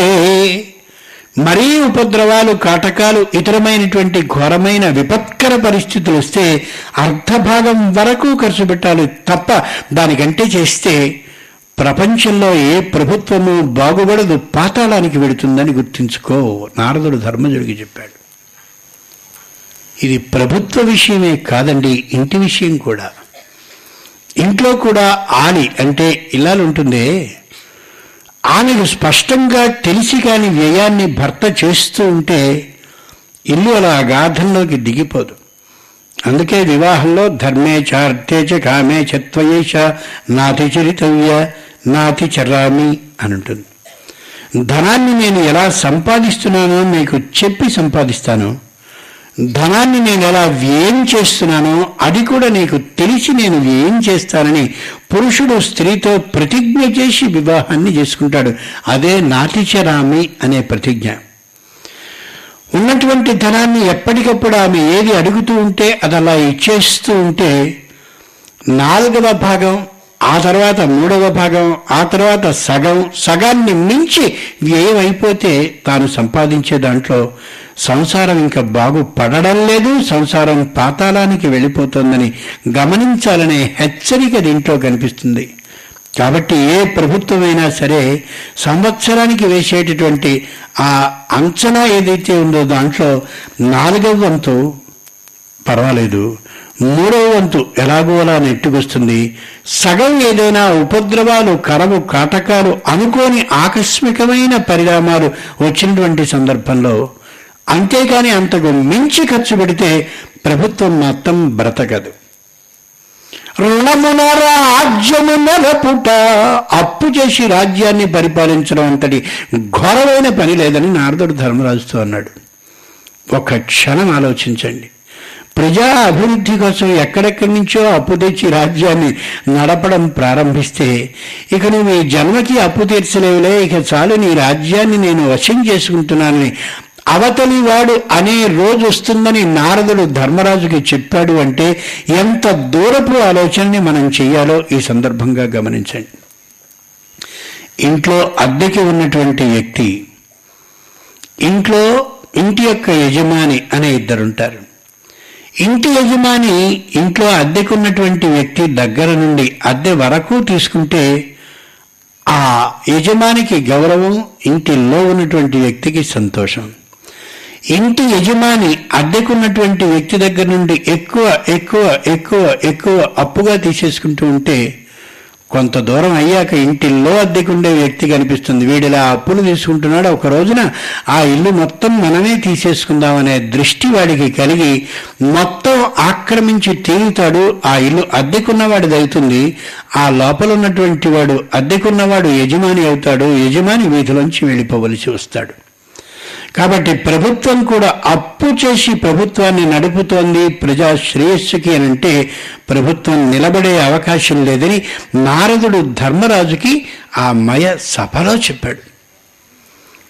నిజంగా నారదులేదో దైవ భజన చేసుకునేవాడు చెడతలు పుచ్చుకుని నారాయణ సంకీర్తన చేస్తూ ఉండేవాడు ఏదేదో అని అనుకుంటామే కాదు. నారందదాతీతి నారద. రాజైనటువంటి వాడికి జ్ఞానాన్ని కలిగించేవాడెవడో ఆయన మహానుభావుడైన నారదుడు. ఆయన ఇన్ని చెప్పి నాయన నేను ఇంద్రసభకి వెళ్ళాను యమసభకి వెళ్ళాను చాలా చాలా సంతోషాన్ని సుఖాన్ని చూశాను. అష్ట ఐశ్వర్యాలతోటి ఇంద్రుడు ఉంటాడు తూర్పు దిక్కుని పరిపాలిస్తూ ఉంటాడు. అమరావతి పట్టణానికి అధినేత ఐరావత గజాన్ని ఎక్కి తిరుగుతూ ఉంటాడు. అప్సరకాంతలు నృత్యాన్ని చేస్తూ ఉంటారు. నిత్యం సకల సుఖాలలోనూ ఉంటాడు. అటువంటి మహానుభావుడు పరిపాలిస్తూ ఉంటే అగ్ని అనే పేరు కలిగిన దక్షిణ దిక్కుని ఆగ్నేయమని పిలిచేస్తారు దక్షిణ దిక్కుకి తూర్పుకి మధ్య ఉండే దిక్కుని ఆగ్నేయం అంటారు. అది అగ్ని పేరిట ఉంటుంది. అలాగే దక్షిణానికి అధినేత యముడుంటాడు ఆయన చేసేటటువంటి సభ యమసభ. వంద ఆమడల వైశాల్యంతో వంద ఆమడల చతురపు విధానంతో ఉండేటటువంటి అద్భుతమైన మందిరం కలిగి ఉండి వచ్చినటువంటి పాపాత్మల విశేషాలన్నింటినీ వింటూ ఏమాత్రము ఎవరి విషయంలోనూ జాలి చూపకుండా పరమ ధార్మికంగా ఉండేటటువంటి ఉత్తమ వ్యక్తి యముడు. దక్షిణానికి పశ్చిమానికి నిడముగా ఉండేటటువంటి దిక్కు నిరుతి దాన్ని పరిపాలించేవాడు నైరుతి. పశ్చిమాన్ని వరుణుడు పశ్చిమోత్తరాలకి నడుమ వాయువ్య దిక్కుకి అధిపతి వాయువు ఉత్తర దిక్కుకి అధిపతి కుబేరుడు మహాద్భుతమైన ధనశాలి ఉత్తరానికి తూర్పుకి నడుమ ఈశాన్య దిక్కుకి అధిపతి ఈశానుడు.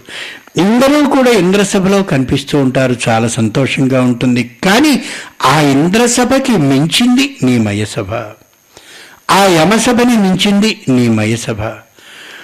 అందుకని నేను చెప్తున్నాను మీ నాన్న ఎక్కడున్నాడు అని ఒక్కసారి నేను జాగ్రత్తగా పరిశీలిస్తే మీ నాన్న యమసభలో ఉన్నాడు హరిశ్చంద్రుడు మాత్రం ఇంద్రసభలో ఉన్నాడు అన్నాడు.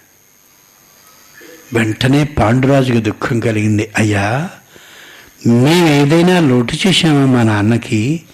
మా నాన్న యమసభలో ఉండడం ఏమిటి? హరిశ్చంద్రుడు ఆ పై ఉన్నటువంటి ఇంద్రసభలో ఉండడం ఏమిటి? మా నాన్న కూడా ఇంద్రసభలోనికి వెళ్ళాలంటే మేమేం చెయ్యాలి? అడిగాడు. పెద్దలైనటువంటి వాళ్ళు వచ్చినప్పుడు ఏం చెయ్యాలనే యథార్థాన్ని గమనింప చెయ్యాలి అనే విషయాన్ని చెప్పడం కోసమే నారదుడి మాటలన్నీ మాట్లాడుతున్నాడు. అప్పుడు చెప్పాడు హరిశ్చంద్రుడికి మీ తండ్రికి ఓ చిన్న భేదం ఉంది.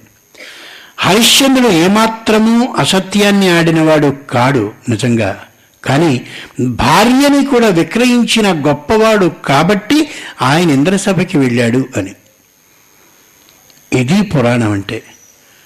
లోకంలో ఎవరైనా సరే భార్యని రక్షించుకుంటాడు తప్ప భార్యని అమ్మడు.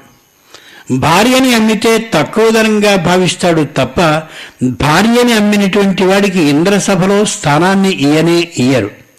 లేదండి పురాణం చెప్పింది భార్యని అమ్మేస్తే ఇంద్రసభలో ప్రత్యేకమైన అవకాశం ఉంటుందట అని అంటే ఏ బుద్ధిహీనుడు కూడా అంగీకరించడు. పైగా ఇదేమిటి పురాణం అని పురాణాన్ని నిందిస్తాడు. ఏమిటి అమ్మడం? ఒక క్షణం నిదానంగా ఆలోచించి చూడాలి. ఉదాహరణకి మన భార్యే ఉద్యోగం చేస్తోంది అని అనుకుందాం. పది గంటలు కార్యాలయానికి సంబంధించిన సమయం ఐదు గంటలు తిరిగి వచ్చే సమయం అని అనుకుందాం. పది గంటల నుంచి ఐదు గంటల వరకు నీ మాటని వింటుందా? కార్యాలయానికి అధిపతి అయినటువంటి వాడి మాటని వింటుందా? ఒక క్షణం ఆలోచించండి. ఒకవేళ మధ్యాహ్నం రెండు గంటలకి ఏదో ఒక పనుండి ఇంటికి రావాలి అని అంటే అనుమతిని నీది అడుగుతుందా? కార్యాలయ అధిపతిని అడుగుతుందా? కార్యాలయ అధిపతి మూడింటికి వెళ్ళడానికి వీలు లేదు అని అంటే ఏమైనా సరే నేను ఇంటికి వెళతాను అంటుందా? లేక మీరు అనుమతి ఇవ్వలేదు కాబట్టి ఊరుకుంటున్నాను అంటుందా?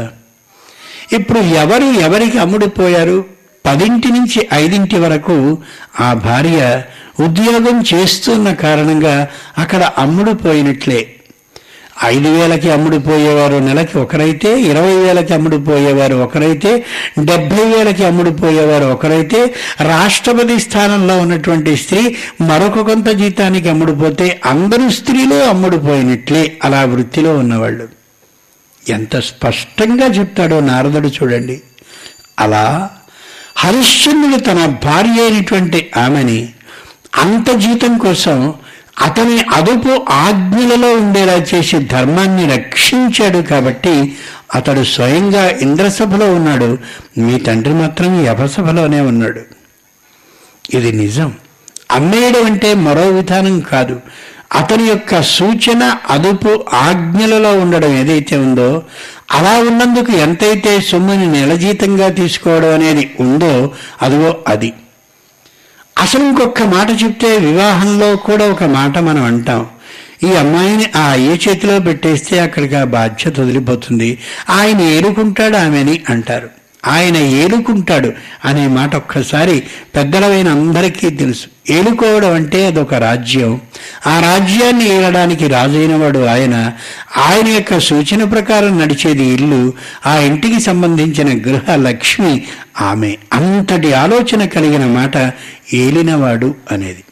నువ్వు ఏలుకోనాయన అంటే ఇది అర్థం. నీ చేతిలో పెట్టాను ఆయన అంటే ఇది అర్థం. ఇంతటి ఆలోచన కలగ్గానే ధర్మరాజుకి దుఃఖం కలిగింది నారద మహర్షి. అన్ని లోకాలని తిరుగుతారు కదా.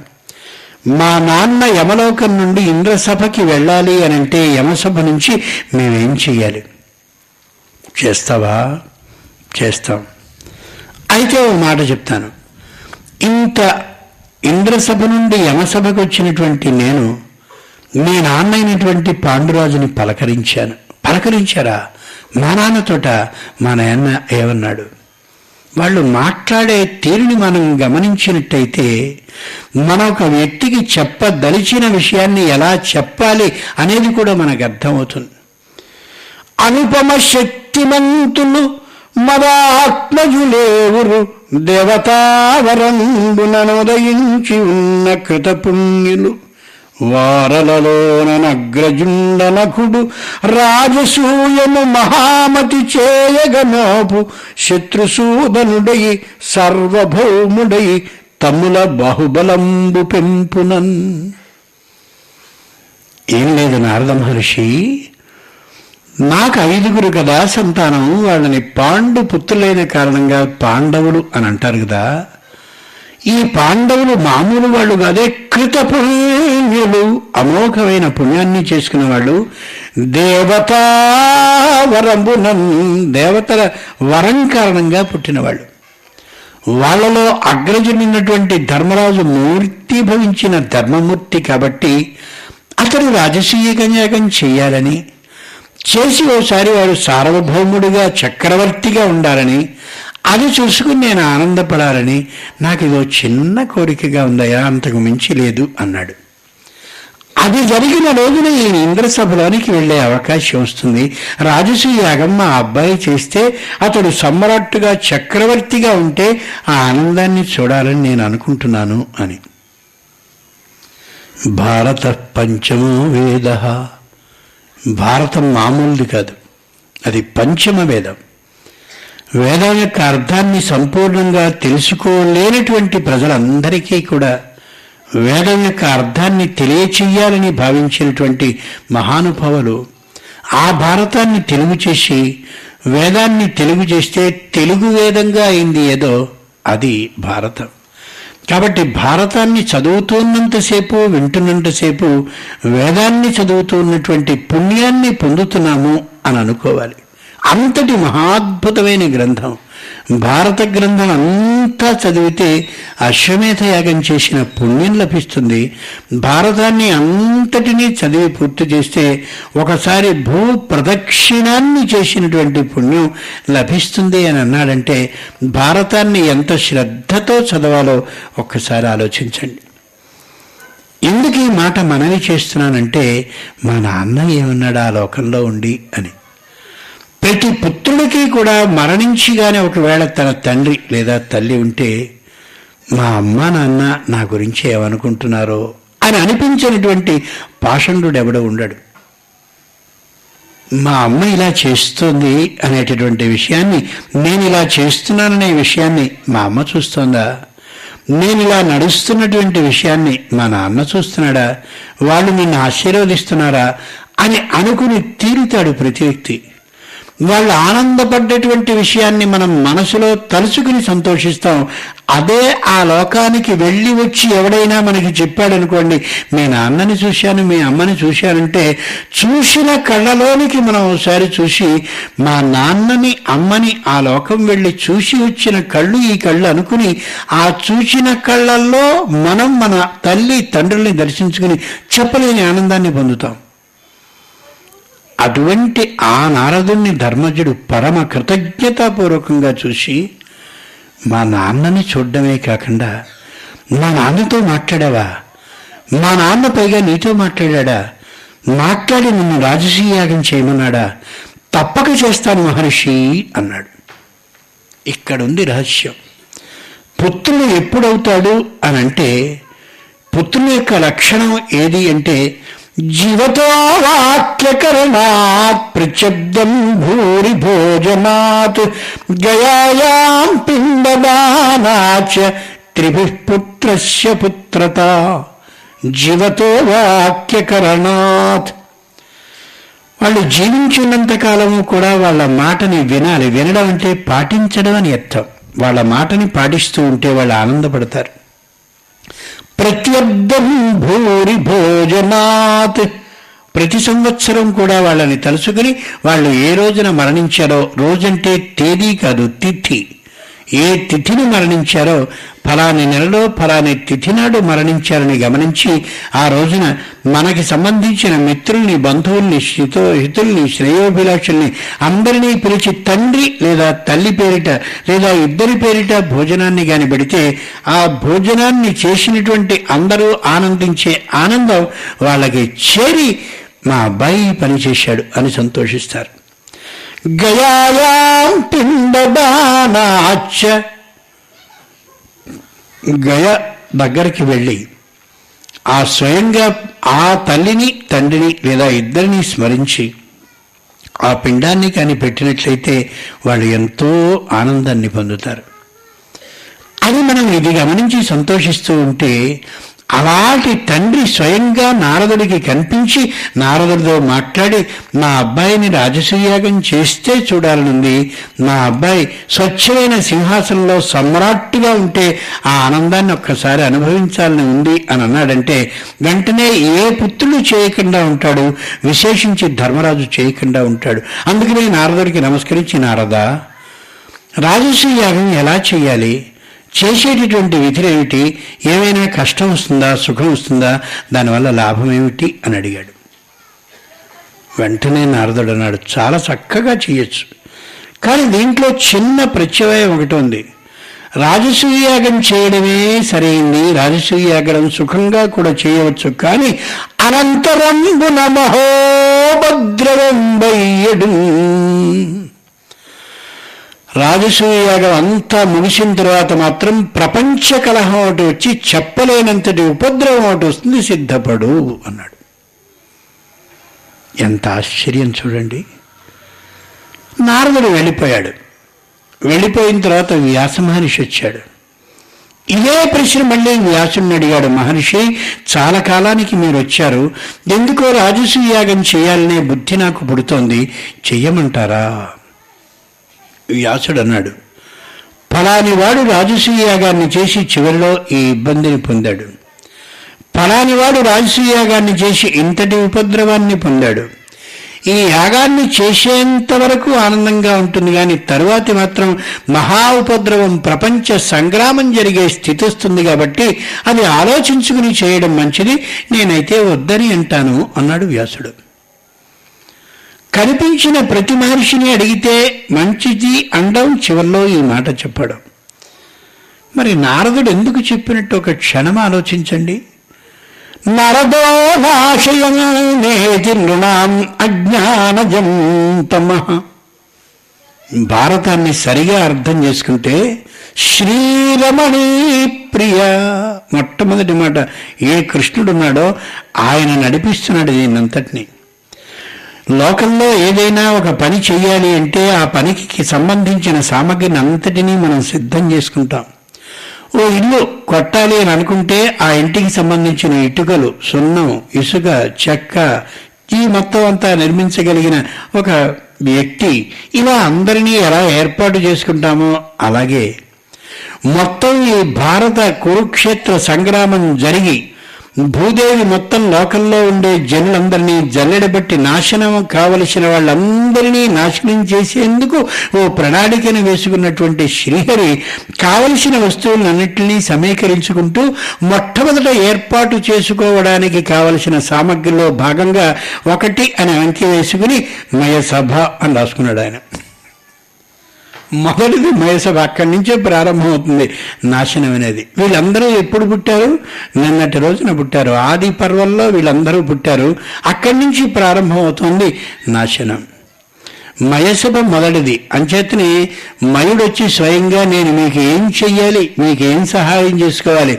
ఏమిటి కృతజ్ఞతాపూర్వకంగా ఇయ్యాలి అని అంటే కృష్ణుడే స్వయంగా అన్నాడు మంచి సభను నిర్మించి ఇయ్యవయ్యా అను మయుడా అని. అదిగో మయసభ ఆయన ఇవ్వడానికి సిద్ధపడ్డాడు.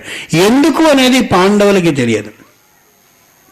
కృష్ణుడు చెప్పినదే అది. కృష్ణుడు చెప్పించినది నారదునితో రాజసూయం చేయమని కారణం ఏ కృష్ణుడున్నాడో ఆయన శ్రీహరి స్వరూపుడు. ఆ శ్రీహరి యొక్క సంపూర్ణమైన నామ ఉచ్చారణని అనేక ప్రదేశాల్లో నిరంతరం చేస్తూ ఉండేవాడు. అలాంటి నారదుడు వచ్చాడు అంటే శ్రీహరి మనసులోని మాటనే వెల్లడిస్తున్నట్టు. లోకంలో మనం మంత్రి దగ్గర ముఖ్యంగా సన్నిహితంగా అనుకూలంగా తిరిగేటటువంటి వాడితో మాట్లాడుతున్నాం అనుకోండి. ఆ అనుకూలంగా తిరిగేవాడు మాట చెప్పాడు అనుకోండి. ఏమిటి మాట చెప్పింది? ఎవరు అనుకుంటున్నావు? ఆ మంత్రి దగ్గర తిరిగేవాడు సుమా అంటామా అనమా అంటే వాడి మాటే వీడు చెప్పినట్టు. కాబట్టి శ్రీహరి దగ్గర సన్నిహితంగా తిరిగేటటువంటి నారదుడు వచ్చి రాజసూయ యాగాన్ని చెప్పి ఇదిగో దీనివల్ల ఈ ఇబ్బంది వస్తున్నాడు వస్తుంది అని చెప్పాడు అంటే అది నారదుడి మాట కాదు. స్వచ్ఛంగా యథార్థంగా శ్రీహరి మాటే. కాబట్టి లోకాన్ని నాశనం చేసి ధర్మ సంస్థాపన చేద్దాం అనుకున్నటువంటి శ్రీహరి రెండవ ఆలోచన చేస్తున్నాడు. మొదటిది మయసభ రెండవది రాజసూయ యాగము. చేద్దాం అనుకున్న తర్వాత వెంటనే ధర్మరాజు సంతోషం చాలా మంచి మాట చెప్పావని కృష్ణుడే పిలిపించాడు. కృష్ణుడు వచ్చాడు. ఏమిటయా విశేషాలు అని. ఆయనకి తెలియని రహస్యం ఉండదు కానీ తెలుసుకుంటుంటాడు. ఇది ఇలా చేద్దాం అనుకుంటున్నాను. అయితే ఓ పరిచయం జరాసంధుడనే పేరు కలిగినటువంటి ఒకడున్నాడు. వాడు పరమ భయంకరమైన దుర్మార్గుడు. వాణ్ణి కాని మట్టు పెట్టినట్లయితే చాలా మంది రాజులైన వాళ్ళని వాడు బందీలుగా చేశాడు కాబట్టి ఆ బందీలందరూ విడిపింపబడతారు. ఆ విడిపింపబడ్డ వాళ్ళందరూ మనకి అండగా నిలబడతారు. మనం ఇప్పుడు రాజసూయాగం అంటూ కానీ చేసినట్లయితే నాలుగు దిక్కుల రాజుల్ని జయించడం రాజసూయ యాగంలోని ప్రథమ కర్తవ్యం కాబట్టి వీళ్ళందరినీ బందీలుగా విడిపించినట్లయితే బందీలుగా ఉన్న వాళ్ళని వీళ్ళు మన పక్షానికి వస్తారు కాబట్టి రాజసూయ యాగం చాలా తేలికగా అవుతుంది అని జరాసంధ వధని ప్రోత్సహించి చెప్పినటువంటి వాడు కృష్ణుడు. గుర్తుంచుకోండి వినాశనానికి ముందుగా అడుగులు వేయిస్తున్నాడు మహానుభావుడైన శ్రీకృష్ణుడు. మొదట మయ సభ రెండవది రాజసూయ యాగ సభ మూడవది జరాసంధ వధ. వెంటనే ధర్మరాజు అడిగాడు స్వామి లోకంలో ఎవరినైనా వధించాలి అని అంటే ముందుగా ఏం చేయాలి అని. పూర్వచరిత్రం త్వకర్ ఆకర్ణ్యతాం. అతని పూర్వచరిత్ర ఏమిటో చాలా శ్రద్ధగా వినాల్సి ఉంటుంది. జ ఎవరా జరాసంధుడు? ఎట్లాంటి వాడు? అడిగాడు. భారతంలో ఒక మహావిశేషం మనం గమనించాల్సింది ఏమిటంటే ఎవరి గురించైనా సమాచారాన్ని పూర్తిగా తెలియకుండా అతన్ని సమీపించనే కూడదు అని. అంచేత జరాసంతుడు ఎవడు? ఎక్కడివాడు? ఏమిటి చేస్తుంటాడు? ఎందుకని ఇలా ఇంద్రుని బందీ చేశాడు? అడిగాడు. మగధ దేశానికి బృహద్రథుడనే పేరు కలిగిన రాజున్నాడు. ఆయన చెప్పడం ప్రారంభించాడు. కృష్ణుడికి తెలియనిటువంటి రాజు లేడు రాజవంశం లేదు. ఆ బృహత్ రథుడనేవాడు కాశీరాజ పుత్రికల్ని కమల పిల్లలైతే వాళ్ళిద్దరినీ భార్యలుగా చేసుకున్నాడు. భారతంలో కనిపించే ఏ కథ కథ కాదు అంతరర్థం నిండిన చక్కనైనటువంటి కథ. కాశీరాజపుత్రికలు కవలవైతే ఆ ఇద్దరినీ భార్యలుగా చేసుకున్నాడు. ఎంత కాలమైనప్పటికీ సంతానం కలగలేదు. సంతానం లేని నా జన్మ ఎందుకొని ఆత్మహత్యకి పాల్పడబోతూ ఉంటే వద్దని అక్కడి వాళ్ళందరూ వనాలకి వెళ్ళి తపస్సు చేసుకోవలసిందని సూచిస్తే భార్యలైన కాశీరాజపుత్రికలు ఇద్దరితో కలిసి బృహద్రథుడు వనానికి వెళ్ళి తపస్సు చేస్తూ ఉన్న కాలంలో సచండ కౌశికో నామ చండ కౌశికుడనే మహర్షి కనిపించాడు. ఈయన ఆయన దగ్గరికి వెళ్ళి తన బాధని వెల్లడిస్తే సంతానం లేకపోతే ఆత్మహత్యకి బలపడతావా? సంతానం లేకపోతే జీవితమే లేదని అనుకుంటావా? నిశ్చయంగా నీకు సంతానం కలిగేటటువంటి విధానాన్ని నేను ఏర్పాటు చేస్తానని చండ కౌశికుడు స్వయంగా ఓ చెట్టు కింద కూర్చుని తపస్సు చేసి ఆ పైనుంచి అద్భుతమైన మామిడి పండు ఒకటి పడితే ఆ పండునిచ్చి నీ భార్యలిద్దరికీ తినిపించు సంతానం కలుగుతుందన్నాడు.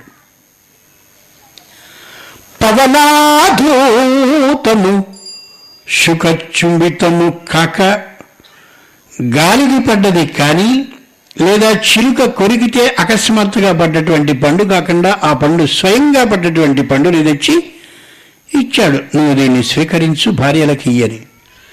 ఆ భార్యలకు ఇద్దరికీ ఆయన చెరిసగం చేసి ఇచ్చాడు. ఇస్తే ఒక కన్ను ఒక చెవి ఒకలావు ఒక కన్ను ఓ చెవి ఓ సగం నోరు సగం కంఠం. ఇలా మొత్తం శరీరం అంతా కూడా సగం సగం కలిగిన రెండు సగాలు పుట్టాయి. ఆ రెండు సగాలు కలిగినటువంటి శరీరాన్ని ఇద్దరు భార్యలో చూసి ఎవ్వరికీ చూపించినట్టయితే అది పూర్తిగా అవమానకరంగా ఉంటుందని ఏ ఒక్కరికీ చూపించకుండా ఉన్న కాలంలో ఆ పుట్టినటువంటి పిల్లవాడు పుట్టిన మరుక్షణంలో జగమంతా దద్దరిలేలా అరవడం మొదలుపెట్టారు. ఒకే కంఠంతో ఇద్దరు. రెండు రెండు విభిన్న శరీరాలు పెద్దగా అరుస్తున్నాయి. అందరికీ చెప్పొద్దని అనుకున్నా కూడా చెప్పే విధంగా వాళ్ళ అరుపులు ఉండేసరికి ఇంకేం చేయలేక లోకం అందరికీ రహస్యం అలా అందరికీ అర్థమయ్యేలా చేసేసింది అక్కడి పరిస్థితి. అలాంటి సందర్భంలో మళ్ళీ చండకౌశికుడిని ప్రార్థిస్తే ఆ చండకౌశికుడు ఏం చేయాలని ఒక క్షణం ఆలోచిస్తూ ఉన్నటువంటి దశలో ఈ రెండు ముక్కల్ని తీసి ఈ ఇద్దరు రాజపుత్రికలు నాలుగు మార్గాల కూడలిలోనికి ఒక అర్ధరాత్ర కాలంలో విసిరేశారు. చండకౌశికుడి దగ్గరికి వెళ్ళి ఈ విషయాన్ని వివరించేలోగా ఇదంతా జరిగింది. అక్కడ జర అనే ఒక రాక్షసి నాలుగు మార్గాల కూడల్లో ఉండి నిరంతరం ఈ జరాసంధులు ఎవరైతే ఉన్నారో ఇదిగో వీళ్ళ పూర్వుల రాజ్యాన్ని రక్షిస్తూ ఉండేది. ఆ జర అనే రాక్షసి రెండు ముక్కల్ని కలిపితే జర అనే రాక్షసుని చేత సంధింపబడ్డవాడు ఒకటిగా చేయబడ్డవాడు కాబట్టి వాడు జరాసంధుడు అయ్యాడు. అదే అదృష్టమో కానీ వాడికి పుట్టుక దగ్గర నుంచి దుర్లక్షణాలే అన్నీ కూడా. అంతటి భయంకరుడైనటువంటి వాడు జరాసంధుడు అన్నాడు శ్రీకృష్ణుడు ధర్మరాజుతో. ఇది పై కథ. అసలు ఇదేమిటి? ఈ కథ ఏమిటి? ఇలా ఉండడం ఏమిటి? ఎక్కడైనా రెండు శరీరాలు ఉంటాయా? రెండు శరీరాల్ని కలిపితే ఒకటైపోతాయా? రెండు శరీరాలు వేరువేరుగా ఉంటే అవి పెద్దగా అరవడం సాధ్యమవుతుందా? ఇదంతా మనం గమనించుకోవాలి. ఆయన పేరు బృహత్ రథ ఆత్మానం రథినం విత్తి శరీరం రథమేవచ కాబట్టి రథము అంటే శరీరం బృహత్ రథ మహాద్భుతమైన శరీరం కలిగినవాడు తపశ్శక్తి నిండిన శరీరం కలిగినవాడు ఎవరో? ఆయన బృహత్ రథుడు ఆయన కమల పిల్లల్ని కాశీరాజపుత్రికల్ని వివాహం చేసుకున్నాడు. రెండు మంత్రాలని ఉపదేశించినటువంటి శక్తి కలిగిన వాడు రెండు మంత్రాలని పారాయణం నిత్య మననంగా చేసే లక్షణం కలిగిన ఇద్దరు భార్యలని వివాహం చేసుకున్నాడు. ఆ చేసుకున్నటువంటి ఆయనకి సంతానం లేకపోతే చండకౌశిక ఋషి వద్దకి వెళ్ళి ప్రార్థిస్తే ఆయన ఒక ఫలాన్ని ఇచ్చాడు అని. లోకంలో మనం వివాహం అయితే సంతానం కలుగుతుంది అని అనుకుంటామే అది భ్రాంతి. అంచేతనే శ్రీమద్ రామాయణం చెప్తుంది పురుషుడు గర్భధారణని చేశాక స్త్రీ ఎందు గర్భాన్ని నిక్షేపించగలడు అని. ఏం గొప్ప మాట చెప్పావయ్యా కొత్త కొత్త మాటలు వింటున్నాం వేళ అని. కాదు. వివాహం అయిన తర్వాత పది పదిహేను పదహారు సంవత్సరాలైనా కూడా భార్య గర్భవతి కానటువంటి పరిస్థితిని మనం చూస్తాం. ఎందుకని? పురుషుని ఎందు గర్భధారణ పటిష్టమైనటువంటి శక్తి ఇంకా అప్పటికి ప్రవేశించలేదు కాబట్టి పురుషుడు గర్భవంతుడు కాల.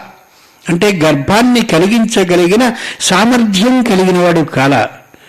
ఏ పరమేశ్వర అనుగ్రహం చేత పురుషుడు గర్భధారణ పటిష్ఠుడు అవుతాడో అంటే గర్భధారణం గర్భాన్ని ధరింపజేసే సమర్థత కలిగిన వాడు అవుతాడో అప్పుడు మాత్రమే ఆమెకు గర్భం లభిస్తుంది.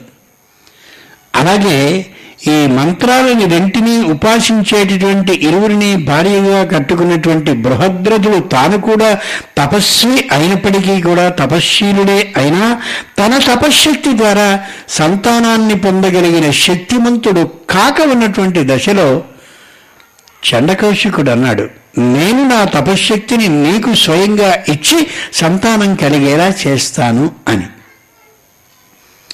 చండకౌశికుడు తపస్సు చేశాడు. చేసిన తర్వాత చెట్టు మీద నుంచి ఒక ఫలం పడింది. ఆ పడ్డటువంటి ఫలం గాలికి అలా పడ్డది కాదు ఏదో చిలుక కొరకగా ఒకసారి విరిగి పడింది కాదు ఫలం పడింది అని. ఫలము అంటే తపఫలము అని ఎత్తావు ఎంత తపస్సు చేస్తే ఆ తపస్సు ఆ ఫల రూపంగా పడుతుంది. పత్రం పుష్పం ఫలాతోయం యోమే భక్త్యా ప్రయచ్చతి. భగవద్గీతలో కనిపిస్తుంది. ఫలం అంటే మామూలు పండు అని కాదు అర్థం పరమేశ్వరుడికి ఫలాన్ని నివేదిస్తే వెంటనే మోక్షాన్ని ఇస్తాడు అని భగవద్గీత చెప్తుంది. ఆ విధం నిజమైతే లోకంలో పళ్ళ వ్యాపారులకి మోక్షం వచ్చి రావాలిగా ఈ పాటికి అందరూ పళ్ళ వ్యాపారాన్ని చేస్తూ మోక్షాన్ని పొందొచ్చుగా పొందాలిగా? ఫలం అంటే అది కాదు. ఏ రోజు నిత్యనియమంగా తపస్సులు చేసి ఏతత్ఫలం సర్వం శ్రీ పరమేశ్వరార్పణమస్తు అని ఏ రోజు తపఃఫలాన్ని ఆ రోజు పరమేశ్వరుడికి అలా ఒకసారి నివేదిస్తామో జమ చేస్తామో. అలా చేసేటటువంటి ఫలం ఏదో అది తపస్సు ద్వారా వచ్చిన ఫలం కాబట్టి తపఃఫలం. ఈ బృహద్రథుడు చేసినటువంటి తపస్సుకి ఆ కమల పిల్లలుగా ఉండి భార్యలైనటువంటి కాశీరాజపుత్రికలు ఇద్దరికీ మొత్తం ఉన్నటువంటి తపశ్శక్తిని లెక్కవేసి చూస్తే పిల్లల్ని కలిగించుకోగలిగినంతటువంటి తపశ్శక్తి స్థాయిలో లేని కారణంగా చండకౌశికుడు తన తపశ్శక్తిని అలా స్వయంగా పోగు చేసి వాళ్ళకి అందించుదాం అనుకునేసరికి ఈయన తపశ్శక్తి ఫలరూపంగా పయనించి పడితే ఆ ఫలాన్ని ఆయన ఇచ్చాడు. ఈ చండకౌశికుడు ఇచ్చినటువంటి ఫలాన్ని స్వీకరించాక వాళ్ళకి సగం సగం అలా తల నుంచి పాదాల వరకు సగం సగం పిల్లలు ఇద్దరు కలిగారు అని కథ చెప్తుంది. బాగా గుర్తుంచుకోవలసిన విశేషం ఇది. ఆయన సుబ్రహ్మణ్య మంత్రం ఇచ్చారు అది తీసుకున్నానండి. తర్వాత ఈయన రామమంత్రం ఇచ్చారు అది బాగుందని అది తీసుకున్నాను. ఇంకొక ఆయన మళ్ళీ శివమంత్రం ఇచ్చారు ఇది బాగుందని ఇది తీసుకున్నాను. ఇంకొక ఆయన నారాయణ మంత్రం ఇచ్చారని అది తీసుకున్నాను అని ఒక డజన్ మంత్రాలు చెప్తారు. ఇన్ని మంత్రాలను ఎప్పుడూ తీసుకోకూడదు గుర్తుంచుకోండి. ఇది చాలా యథార్థంగా చెప్తున్నమాట దేశ విదేశాలు వెళ్ళేటటువంటి విషయంగా ధైర్యంగా చెప్తున్నమాట ఏకో దేవ సర్వభూతేషు రూఢ గూఢ. ఒకే ఒక్కడు పరమేశ్వరుడు తప్ప ఇన్ని విధాలుగా ఉండేవాడు కాడు. ఏకమేవ అద్వితీయం బ్రహ్మ. పరమేశ్వరుడు ఎవడు అంటే ఏకమేవ ఒక్కడుగానే ఉంటాడు. ఆయన కూడా ఒకడు అని అండం కాకుండా అద్వితీయం. రెండు అనే సంఖ్య లేనివాడు ఎవడో ఆయన ఒకడుగా ఉండేవాడు ఎవడో అది పరబ్రహ్మస్వరూపం అని కాబట్టి ఏదో ఒక మంత్రాన్ని మాత్రమే స్వీకరించాలి. ఓ భక్త రామదాసు ఉన్నాడు అనుకోండి రామమంత్రాన్ని మాత్రమే ఉపాసించాడు. ఓ వెంకటేశ్వర స్వామి మంత్రాన్ని మాత్రమే ఉపాసించాడు ఒకరు ప్రత్యేకమైన నమశివాయ పంచాక్షరినే ఉపాసించారు ఒకరు తప్ప. ఓ పాతిక సార్లు పంచాక్షరిని ఓ పాతిక సార్లు నారాయణ మంత్రాన్ని ఓ పాతిక సార్లు ఇంకో మంత్రాన్ని ఓ పాతిక సార్లు కొత్తగా ఈ మధ్య దేవుడు అని అనుకునేలా ఉండేటటువంటి ఇంకో ఆయన మంత్రాన్ని ఇలా తీసుకోకూడదు.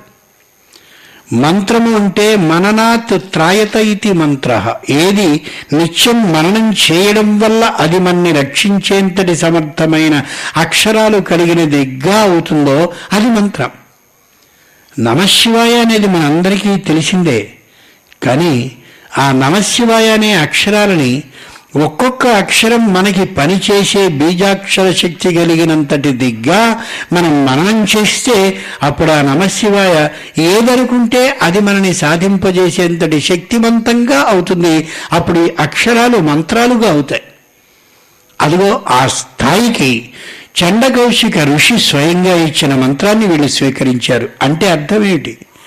తాము చేస్తున్నటువంటి మంత్రానికి శక్తి లేదని చండకౌశికుడు ఇచ్చేటటువంటి మంత్రానికి శక్తి ఉందని ఈ మంత్రాన్ని విడిచేయొచ్చని ఆ మంత్రాన్ని స్వీకరించవచ్చని ఈ మంత్రం తక్కువదని ఆ మంత్రం ఎక్కువదని ఈ భావన వచ్చేసరికి ఆ మంత్రశక్తితో ఆ ఈ మంత్రశక్తితో ఈ రెండు కర్రల్లాంటి శరీరాలు కలిగిన వాళ్ళు తరలించి పాదాల వరకు అర అర శరీరాలు కలిగిన వాళ్ళు కలిగారు అని. అది సరికాదు.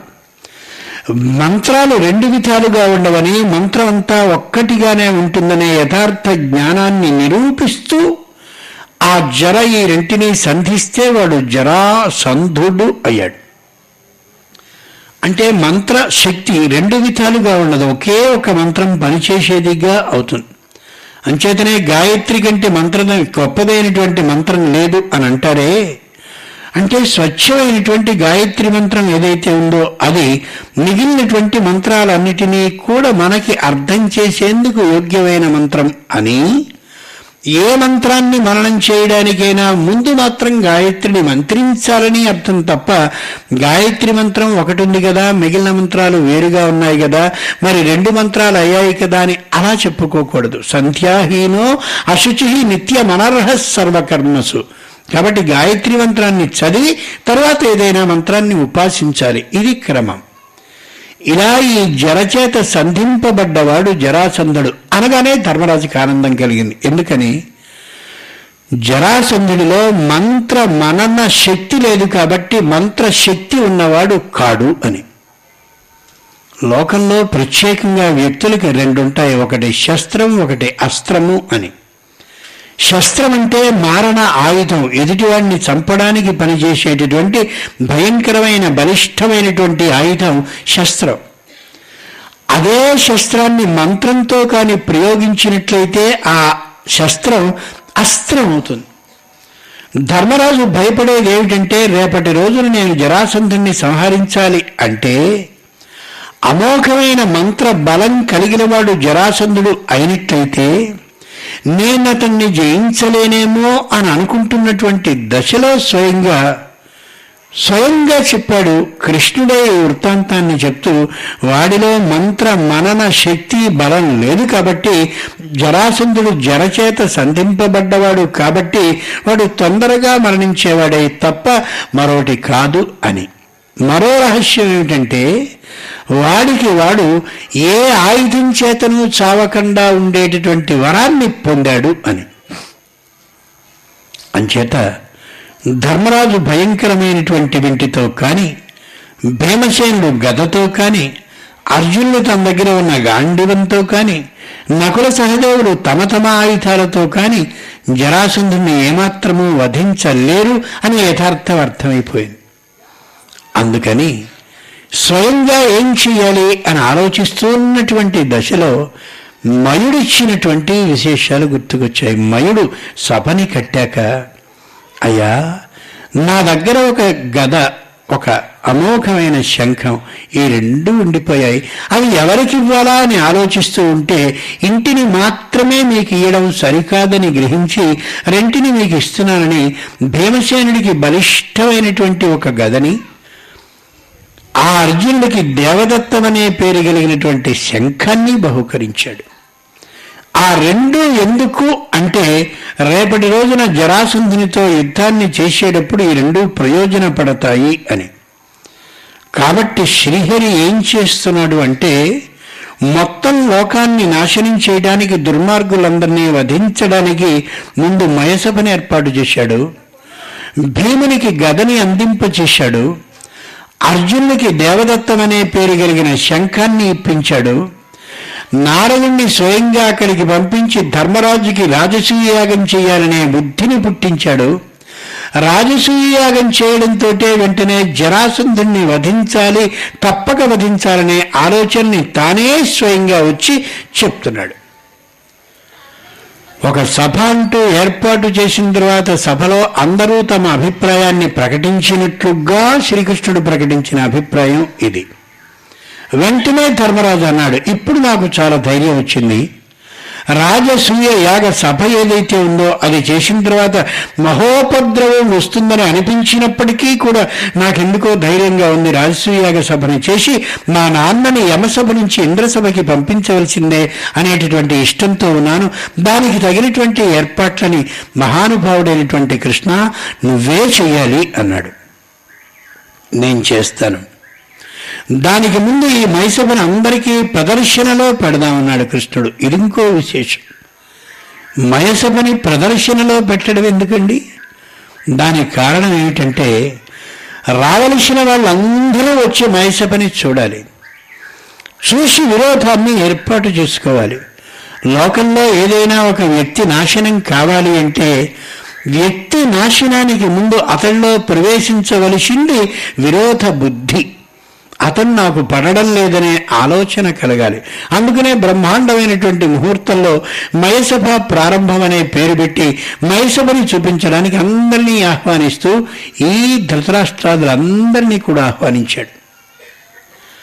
లోకంలో రెండే విధమైనటువంటి వ్యక్తులు వస్తారు. ఎప్పుడూ కూడా ఓ శుభకార్యం అంటూ మనం మామిడి తోరణాన్ని కడితే రెండు విధాలైనటువంటి వ్యక్తులే వస్తారు. ఒకళ్ళు ఎంత బాగుంది ఎంత బాగుంది అబ్బో ఏం చేశాడు ఓహో ఏం చేశాడు అని వచ్చేవాళ్ళు కొందరు.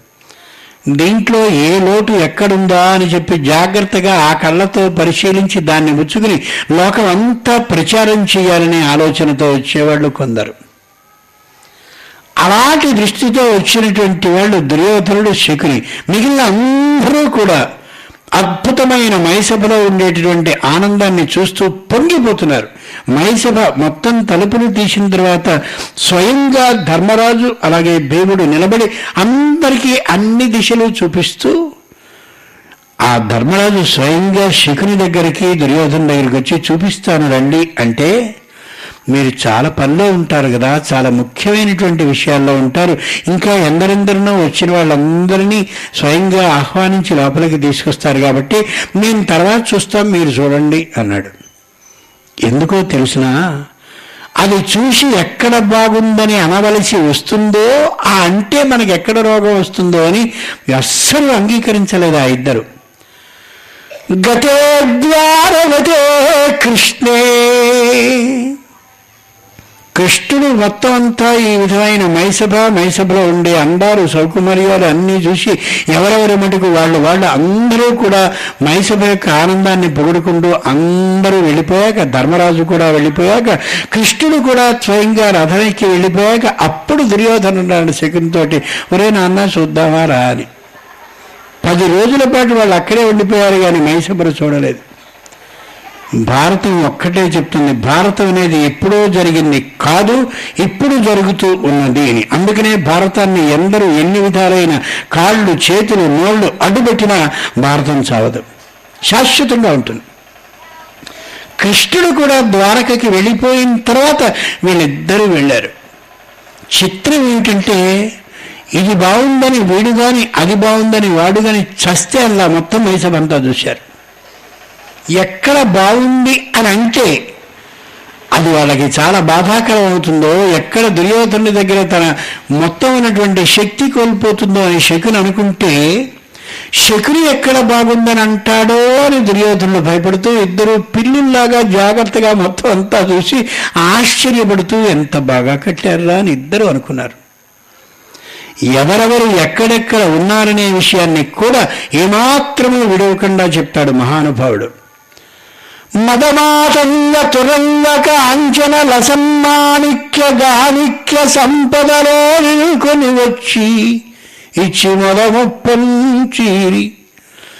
ఎక్కడెక్కడి నుంచో గుర్రాలని రథాలని ఏనుగుల్ని ఇతరమైనటువంటి జనాన్ని ఇంకా ఇంకా ముఖ్యమైనటువంటి సారిగా వచ్చేటటువంటి వాళ్ళందరినీ ఇచ్చి ఎక్కడెక్కడ బ్రహ్మాండమైన బంగారు ఆభరణాలను వెండి మరకత మయుడూర్య గో గోమేదిక పుష్యరాగ ఇంకా అనేకమైన నవరత్నాల రాసుల్ని అందిస్తున్నారో అక్కడ కృష్ణుడు ఈ దుర్యోధనుడిని పెట్టమన్నాడు. ఆ శాల దగ్గర ఆ అమోఘమైన శాల దగ్గర వీడిని పెట్టమన్నాడు. నాశనం చేయడానికే కృష్ణుడు చేసే ఏర్పాటు ఇదంతా అసలే వాడు అసూయతో చచ్చిపోతాడు.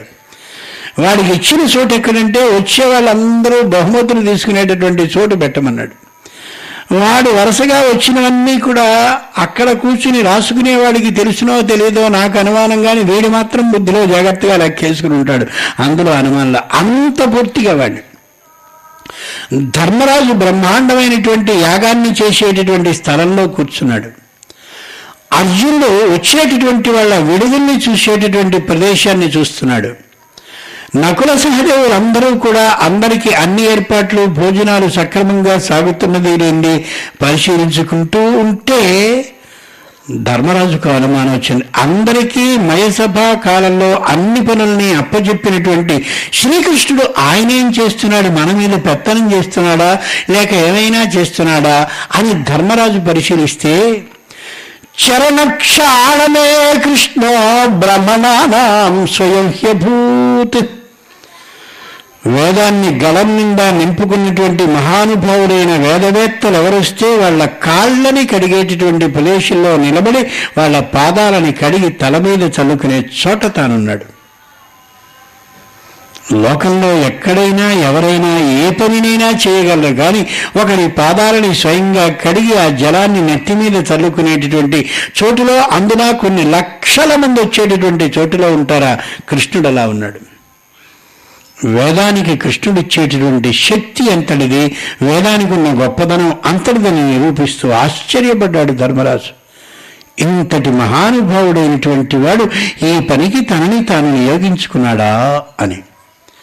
మొత్తం అదంతా మైసపని చూస్తూ దుర్యోధనుడు శకుని మాత్రమే తిరుగుతూ ఉంటే మొదట్లో మనవి చేశానే ఆ ఉండేటటువంటి మైసభ విధానం ఇంద్రనీల కిరణాల యొక్క ఆ కాంతులన్నీ వచ్చి నీళ్ళు లేని చోట నీళ్ళుగా కనిపించేలాగా పద్మరాగ బొమ్మనుల కాంతులన్నీ వచ్చి దాని మీద ఎర్రమైన పద్మాలున్నట్టుగా బంగారపు కాంతులన్నీ వచ్చి ఆ కింద తాబేళ్ళుగా వజ్రం మీద నుంచి వచ్చినటువంటి కాంతులన్నీ కూడా చేపలుగా వైడూర్యం మీద నుంచి వచ్చిన కాంతులన్నీ కూడా అక్కడ స్వచ్ఛమైనటువంటి కుముదాలు అంటే కలువలుగా కనిపిస్తూ ఉంటే దుర్యోధనుడు పంచె కాస్త పైకి కాస్త ఎగబట్టుకుని అక్కడికి వచ్చి అడుగు వేసి అయ్యో సరోవరం లేదే ఆశ్చర్యపడి శకునికి వేసి చూశాడు. ఎంత బాగా కట్టాడురా అని. వాడు కూడా ఆ మాట అనకుండా వాడు అలాగే చూస్తూ కాస్త ముందుకు నడిచారు. మనవి చేశాను. ఈ విధమైన విధానాన్ని చేయగలిగినటువంటి వాడు నిజంగా నీళ్ళున్న చోట నిజంగా పద్మాలున్న చోట నిజంగా మీనాలు చేపలున్న చోట నిజంగా కుముదాలు అంటే కలువలున్న చోట నిజంగా తాబేళ్ళు కూర్మాలున్న చోట అవేవీ లేకుండా ఉండేటటువంటి అమోఘమైన నల్ల జాతి రాటి నుండి వచ్చేటటువంటి స్వచ్ఛమైన కిరణ ప్రసారాన్ని చేసి అది చక్కరైనటువంటి నల్లని నేలగా ఏర్పాటు చేశాడు మయుడు. అది ఆయన తప్పు కాదు. నేనింతటి శక్తిమంతుణ్ణి తాంత్రిక విద్యా నైపుణ్యం కలిగినటువంటి వాడని ఆయన సూచించాడు. అయినా నాతో రావయ్యా అని ధర్మరాజు స్వయంగా తీసుకెడతానని చేతులతో పుచ్చుకుని తీసుకెడతానంటే వెళ్ళనివాడు. ఆయన లేకుండా వీడు ఎందుకు వెళ్ళాలి? వీడు సెక్యూరిటీ బయలుదేరి వెడుతూ ఉంటే అక్కడ నీళ్ళు లేని ప్రదేశంగా భావించి అలా వేయగానే అకస్మాత్తుగా నీళ్ళలో పడ్డాడు. పరిధానం తడసెన్ వెంటనే పంచే. అక్కడ పూర్తిగా తడిసింది భీముడు అదే ప్రదేశంలో ఆ ద్వారాన్ని రక్షిస్తున్నవాడుగా ఉన్నాడు. అంటే ఒక్కొక్క ద్వారం దగ్గర ఒక్కొక్కరిని ధర్మరాజు నియమించి అక్కడ ఉన్నటువంటి వాళ్ళకి ఏదైనా కష్టం కలిగినా అవసరం కలిగినా వాళ్ళ వాళ్ళకి రాజ పద్ధతి ప్రకారం చేయవలసిన రాజ మర్యాదల్ని చేయడం కోసం నిలబడ్డటువంటి వాళ్ళలో ఆ ద్వారం దగ్గర ఉన్నటువంటి వాడు భీముడు. అసలు దుర్యోధనుడికి ఒళ్ళు మంట భీముడి మీదే. ఆ దుర్యోధనుడు స్వయంగా అక్కడే. ఇదంతా కృష్ణుడు ఏర్పాటు గుర్తుంచుకోవాలి. నువ్వు ఎక్కడున్నావయ్యా కృష్ణ అంటే వేదవేత్తలైన వాళ్ళ పాదాలని కడుగుతూ అక్కడున్నాడు. ఎంతటి చమత్కారమో ఎంతటి నైపుణ్యమో ఎంతటి విధానమో గమనించండి. అలా వెళ్ళి వాడు సరిగ్గా నీళ్ళలో పడగానే ద్రౌపది మాత్రం నవ్వలేదండి. ఇది భారతంలో లేదు తెలుగు భారతంలో ఉంది కానీ సంస్కృత భారతంలో లేదు లేదు లేదు. ఆ పడ్డదాన్ని తనకి తానే అవమానంగా భావించాడు దుశ్శాసుడు. ఒక్క మాట చూడండి. మనం మన ఇంట్లో అయితే అన్ని విషయాలు ఎక్కడెక్కడున్నాయో ఎన్ని వస్తువులు ఎక్కడెక్కడున్నాయో ఏమిటో మనం తెలుసుకోగలుగుతాం. ఇంకొకళ్ళ ఇంటికి వెళ్ళిన తర్వాత అక్కడ దాకా మామూలుగా ఉండి అకస్మాత్తుగా మెట్టు ఉంటుంది ఒక్కొక్కళ్ళ ఇంట్లో. గబుక్కున తూలి పడతాం. అది వాళ్ళ ఇల్లు వాళ్ళ ఇంట్లో మెట్టు. మనకెలా తెలుస్తుంది? అటువంటిప్పుడు అయ్యో చూసుకోలేదండి. అంటామా? లేకపోయినట్టయితే చూసావా ఎలా మెట్టు పెట్టాడో నన్ను పడిపోవడానికి అని అంటావా? దుర్యోధనుడు రెండవ జాతివాడు. పైగా అక్కడికి అన్నాడు ధర్మరాజు నేను చూపిస్తాను రావయ్యా అని అంటే ఎక్కడ మెచ్చుకోవలసి వస్తుందో అని వాడు రాకుండా కృష్ణుడితో సహా అందరూ వెళ్ళిపోయాక ఇంట్లో యజమాని లేనప్పుడు దొంగవాడు ప్రవేశించినట్టుగా వీడివాడు కలిసి తిరుగుతూ అలా పడితే ఎవరి కంట పడకూడదో వాడి కంట పడింది. పడగానే వాడికి చాలా దుఃఖం వచ్చింది. దుఃఖం వచ్చిన వెంటనే అది మనసులో ఉంచుకున్నాడు. పైకి ఏమీ మాట్లాడలేదు. మైసకంతా అద్భుతంగా జరిగిందనే యథార్థాన్ని తెలుసుకుని ఈ దుఃఖాన్ని ఆపుకోలేక దుర్యోధనుడు తన శకునితో సహా వెళ్ళిపోయాడు. అక్కడి నుంచి అప్పటి కృష్ణుడు కూడా లేడు. సభా పర్వంలో కృష్ణుడు ఏం చేస్తున్నాడు అంటే ముందు నాటికి అందరూ చావడానికి తగినటువంటి ఉపాయాలన్నిటినీ వేస్తున్నాడు అని అర్థం. భారతం పద్దెనిమిది పర్వాల గ్రంథమైతే ఒకటవ పర్వమైనటువంటి ఆది పర్వంలో అందరూ పుడితే రెండవ పర్వం నుంచి కూడా ఎప్పుడే వీళ్ళందరినీ మట్టుబెట్టడానికి తగిన ఏర్పాటుని చేస్తున్నాడు అంటే కృష్ణుని ఆలోచన ఎంత గొప్పదో చూడండి. లోకంలో పుట్టుకతోటే పరమ దుర్మార్గుడిగా ఒకడిని పుట్టిస్తాడు. ఎందుకు అంటే వీడు ముందు నాటికి వీడితో అవసరం ఉంటుంది. ఒకడిని మంచివాడిగా పుట్టిస్తాడు. ఎందుకంటే వీడితో కూడా అవసరం ఉంటుంది అని. అలాంటి ఆలోచన కలిగినటువంటి కృష్ణుడు దుర్యోధను శకుని ఈ ఏర్పాటు చేశాడు. ఈ మయసభంటూనే లేకపోయినట్టయితే ఇక్కడ రాజసూయాగం అంటూనే ఒక సభారూపంగా జరక్కపోతే ముందు నాటికి జూదం అనేదే రాకపోతే పాండవ కౌరవులకి కలహం అనేదే సిద్ధించకపోతే సిద్ధించినటువంటి కలహం అదేది లేకపోయినట్టయితే కౌరవుల యొక్క వధ జరగదు పాండవుల యొక్క అమోఘమైన రక్షణ జరగదు. ఈ కౌరవులు వధింపబడాలంటే పాండవులు ధర్మబద్ధులని నిరూపింపబడాలి అంటే ఈ ప్రణాళికని వేసుకోవాలి. అది ఆయన యొక్క ఆలోచన. రెండు విధాలైన ఆలోచనలు ఉంటాయి దుర్యోధనుడు ఆలోచించాడు పాండవులందరినీ చంపేస్తే అక్కడితో పాండవులు లేకుండా భూమంతా అపాండవం అయిపోయి మనం లోకల్లో రాజ్యరికాన్ని చేయగలము అని. కానీ మానవ ఆలోచనకి అనుగుణమైన రాక్షాగ్రహ వాహనాన్ని లక్క ఇంట్లో వాళ్ళందరినీ తగలబెడదామని ఆలోచించినటువంటి దుర్యోధనుడు తగులబెట్టలేకపోయాడు గుర్తుంచుకోవాలి. అది మానవ ఆలోచన. దైవమైనటువంటి శ్రీకృష్ణుడు చేస్తున్నాడు ఆలోచనని. ఏ మానవుడు గ్రహించలేని విధంగా చాపకింది నీరులా ఆలోచనని చేస్తున్నాడు. మయసభని రాజసూయాగ బుద్ధిని రాజసూయాగం చేయాలనే ఆలోచనని జరాసంధ వధని ఇలా వరుసగా చేస్తూ వస్తున్నాడు. ఎంత యథార్థం అంటే మహాభారతం అది ఇతిహాస ఇది ఇలా జరిగిందని చెప్తుంది తప్ప ఎక్కడ అబద్ధాన్ని అక్షరం కూడా చెప్పదు. అందుకే వ్యాసుడు స్వయంగా ఆ వినాయకుడు వింటుండగా ఈ కవిత్వాన్ని చెప్పాడని. ప్రతి అక్షరాన్ని అబుద్ధ్వా లిఖ క్వచిత్. వ్యాసుడన్నాడు ఓ వినాయకుడా రాస్తే రాయి నువ్వు. నేను ఇచ్చేటటువంటి గంటాన్ని బుచ్చుకుని తాటేక మీద రాయి. కానీ ప్రత్యక్షరాన్ని అర్థం చేసుకునే రాయి తప్ప అర్థం కాని చోట ఆగిపో అన్నాడు. అంటే భారతంలో ఉన్న ప్రత్యక్షరం వినాయకుడికి తెలిసి రాశాడు తప్ప ఏదో అలవాకుగా ఏదో ఆలోచిస్తూ మాత్రం రాయలేదు అని గమనించుకోవాలి. బాగా అర్థం చేసుకునే రాశాడు ఆయన. అటువంటి వాడు స్వయంగా రాసిన భారతంలో ఏముంది అంటే జరాసంధుల విషయంలో ధర్మరాజుతో కృష్ణుడు అన్నాడు. ఈ జరాసంధుడు ఏ ఆయుధానికి చావడు కాబట్టి నేను కూడా వాడికి భయపడి రైవతక అగ్ని మీద వాడికి కనిపించకుండా ప్రచ్ఛన్నంగా జీవిస్తూ వచ్చాను అని. అంటాడా ఎవడైనా? అనగలడా ఎవడైనా? కృష్ణుడు అన్నాడు జరాసంధుడి ధాటికి భయపడి ఏ విధంగానూ కూడా వాడు వధింపబడడు. కాబట్టి ఏ ఆయుధం చేత అలాంటి వరాన్ని పొందినటువంటి ఆ జరాసంధుడి విషయంలో నాకు కూడా భయమై రైవతక పర్వతం మీద అజ్ఞాతవాసాన్ని చేశాను వీడి కోసం అని ఇప్పుడు వాడిని చంపకపోయినట్టయితే వాడి దగ్గర బందీలుగా ఉన్నటువంటి ఆ ఉన్నటువంటి రాజులందరినీ మనం విడిపించకపోయినట్టయితే ప్రపంచంలో మన మీద సానుభూతి అనేది ఏర్పడదు కాబట్టి ఇంతమంది బందీలని చేసినటువంటి ఆ రాజు అయినటువంటి జరాసంధుని వధించి తీరాలి అని మొదటి ఆలోచన చేసింది కృష్ణుడు. రామచంద్రుడికి కృష్ణుడికి ఒకే ఒక్క భేదం ఉంటుంది. రాముడు స్వయంగా తాను వధిస్తాడు కృష్ణుడు మరో వాని ద్వారా వధింప చేస్తాడు అది వాళ్ళిద్దరిలో తేడా. నాకు వాడు నచ్చడు కొట్టేయి అంటాడు కృష్ణుడు. వీడు నాకు నచ్చలేదు కాబట్టి కొడుతున్నాను. ఈ కారణాల ద్వారా రాముడు అంటాడు. రామునికి కృష్ణునికి భేదం అది. జరాసంధుని వధించాలి అని ఈ కారణాన్ని చెప్పాడు.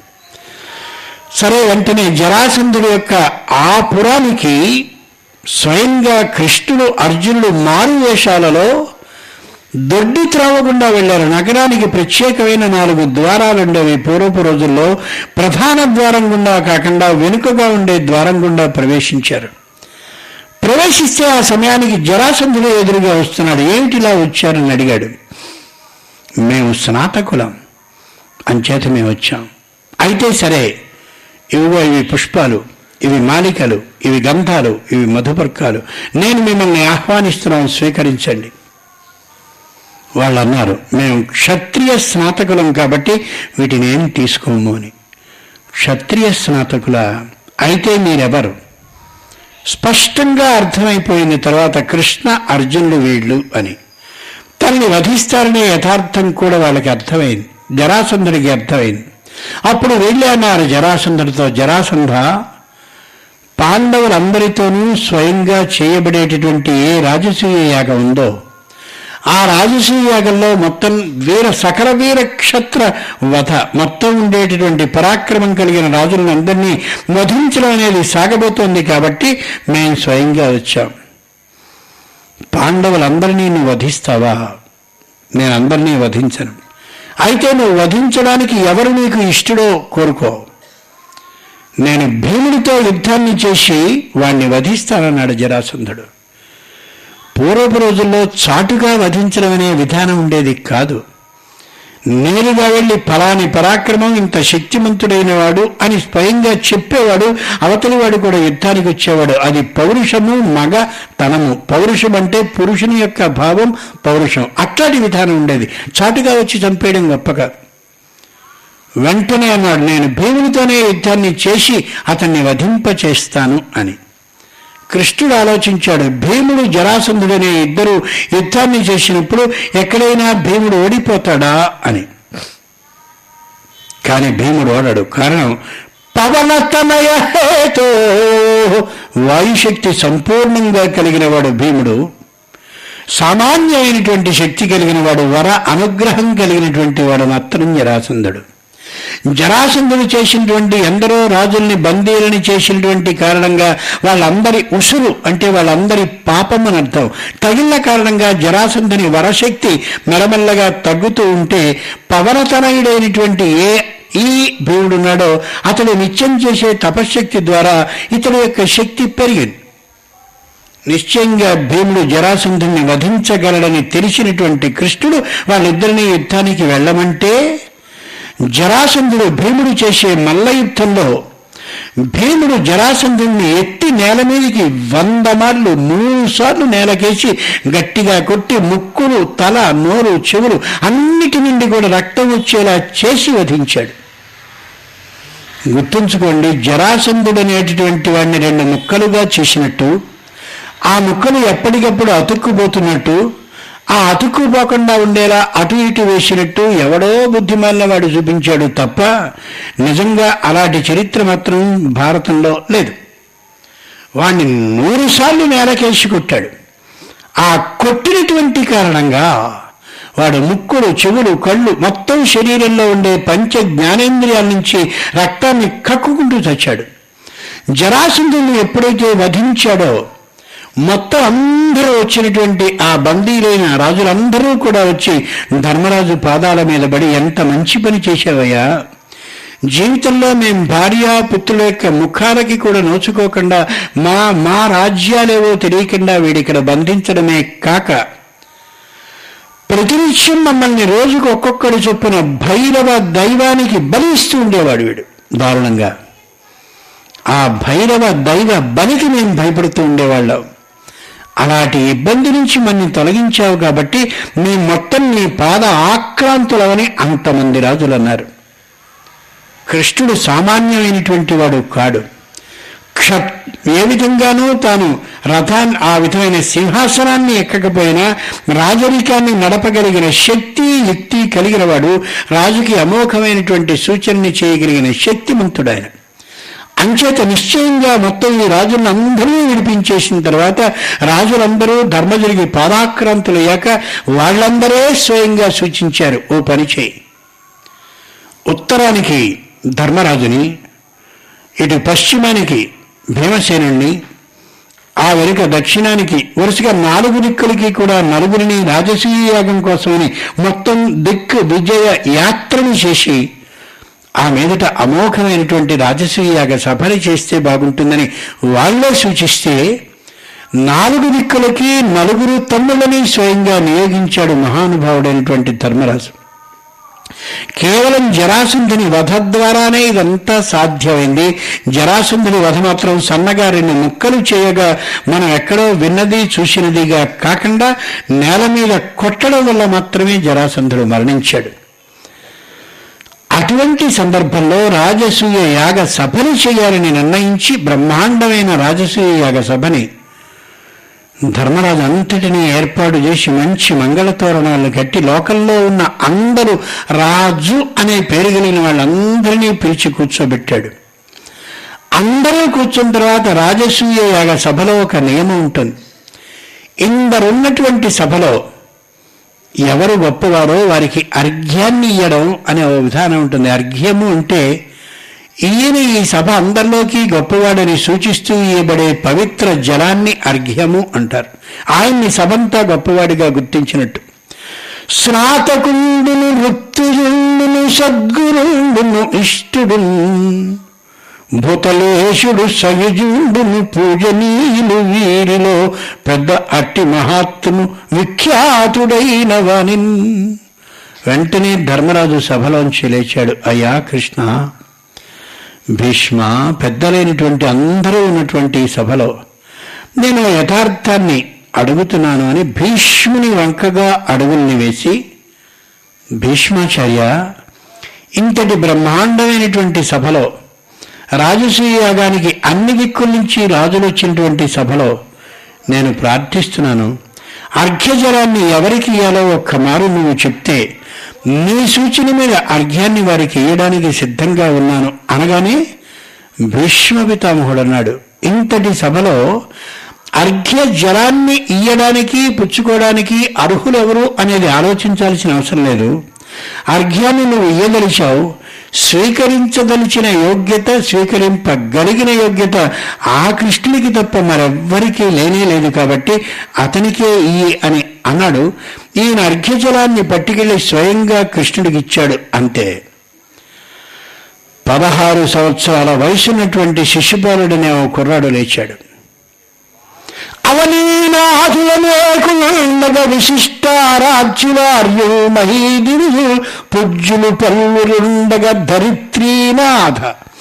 గాంగే దుర్వ్యవసాయమున కృష్ణు కష్టచరితున్ వార్ష్ణేయి పూజించి నీ అవివేకం మెరిగించి ఇంద్రకురా ఆశార్హుండు పూజర్హుడే. ఏమైనా నీకు బుద్ధుందా? అది అన్నమాట అండి భారతం యథార్థం అనడానికి ఒకే ఒక్క సాక్ష్యం.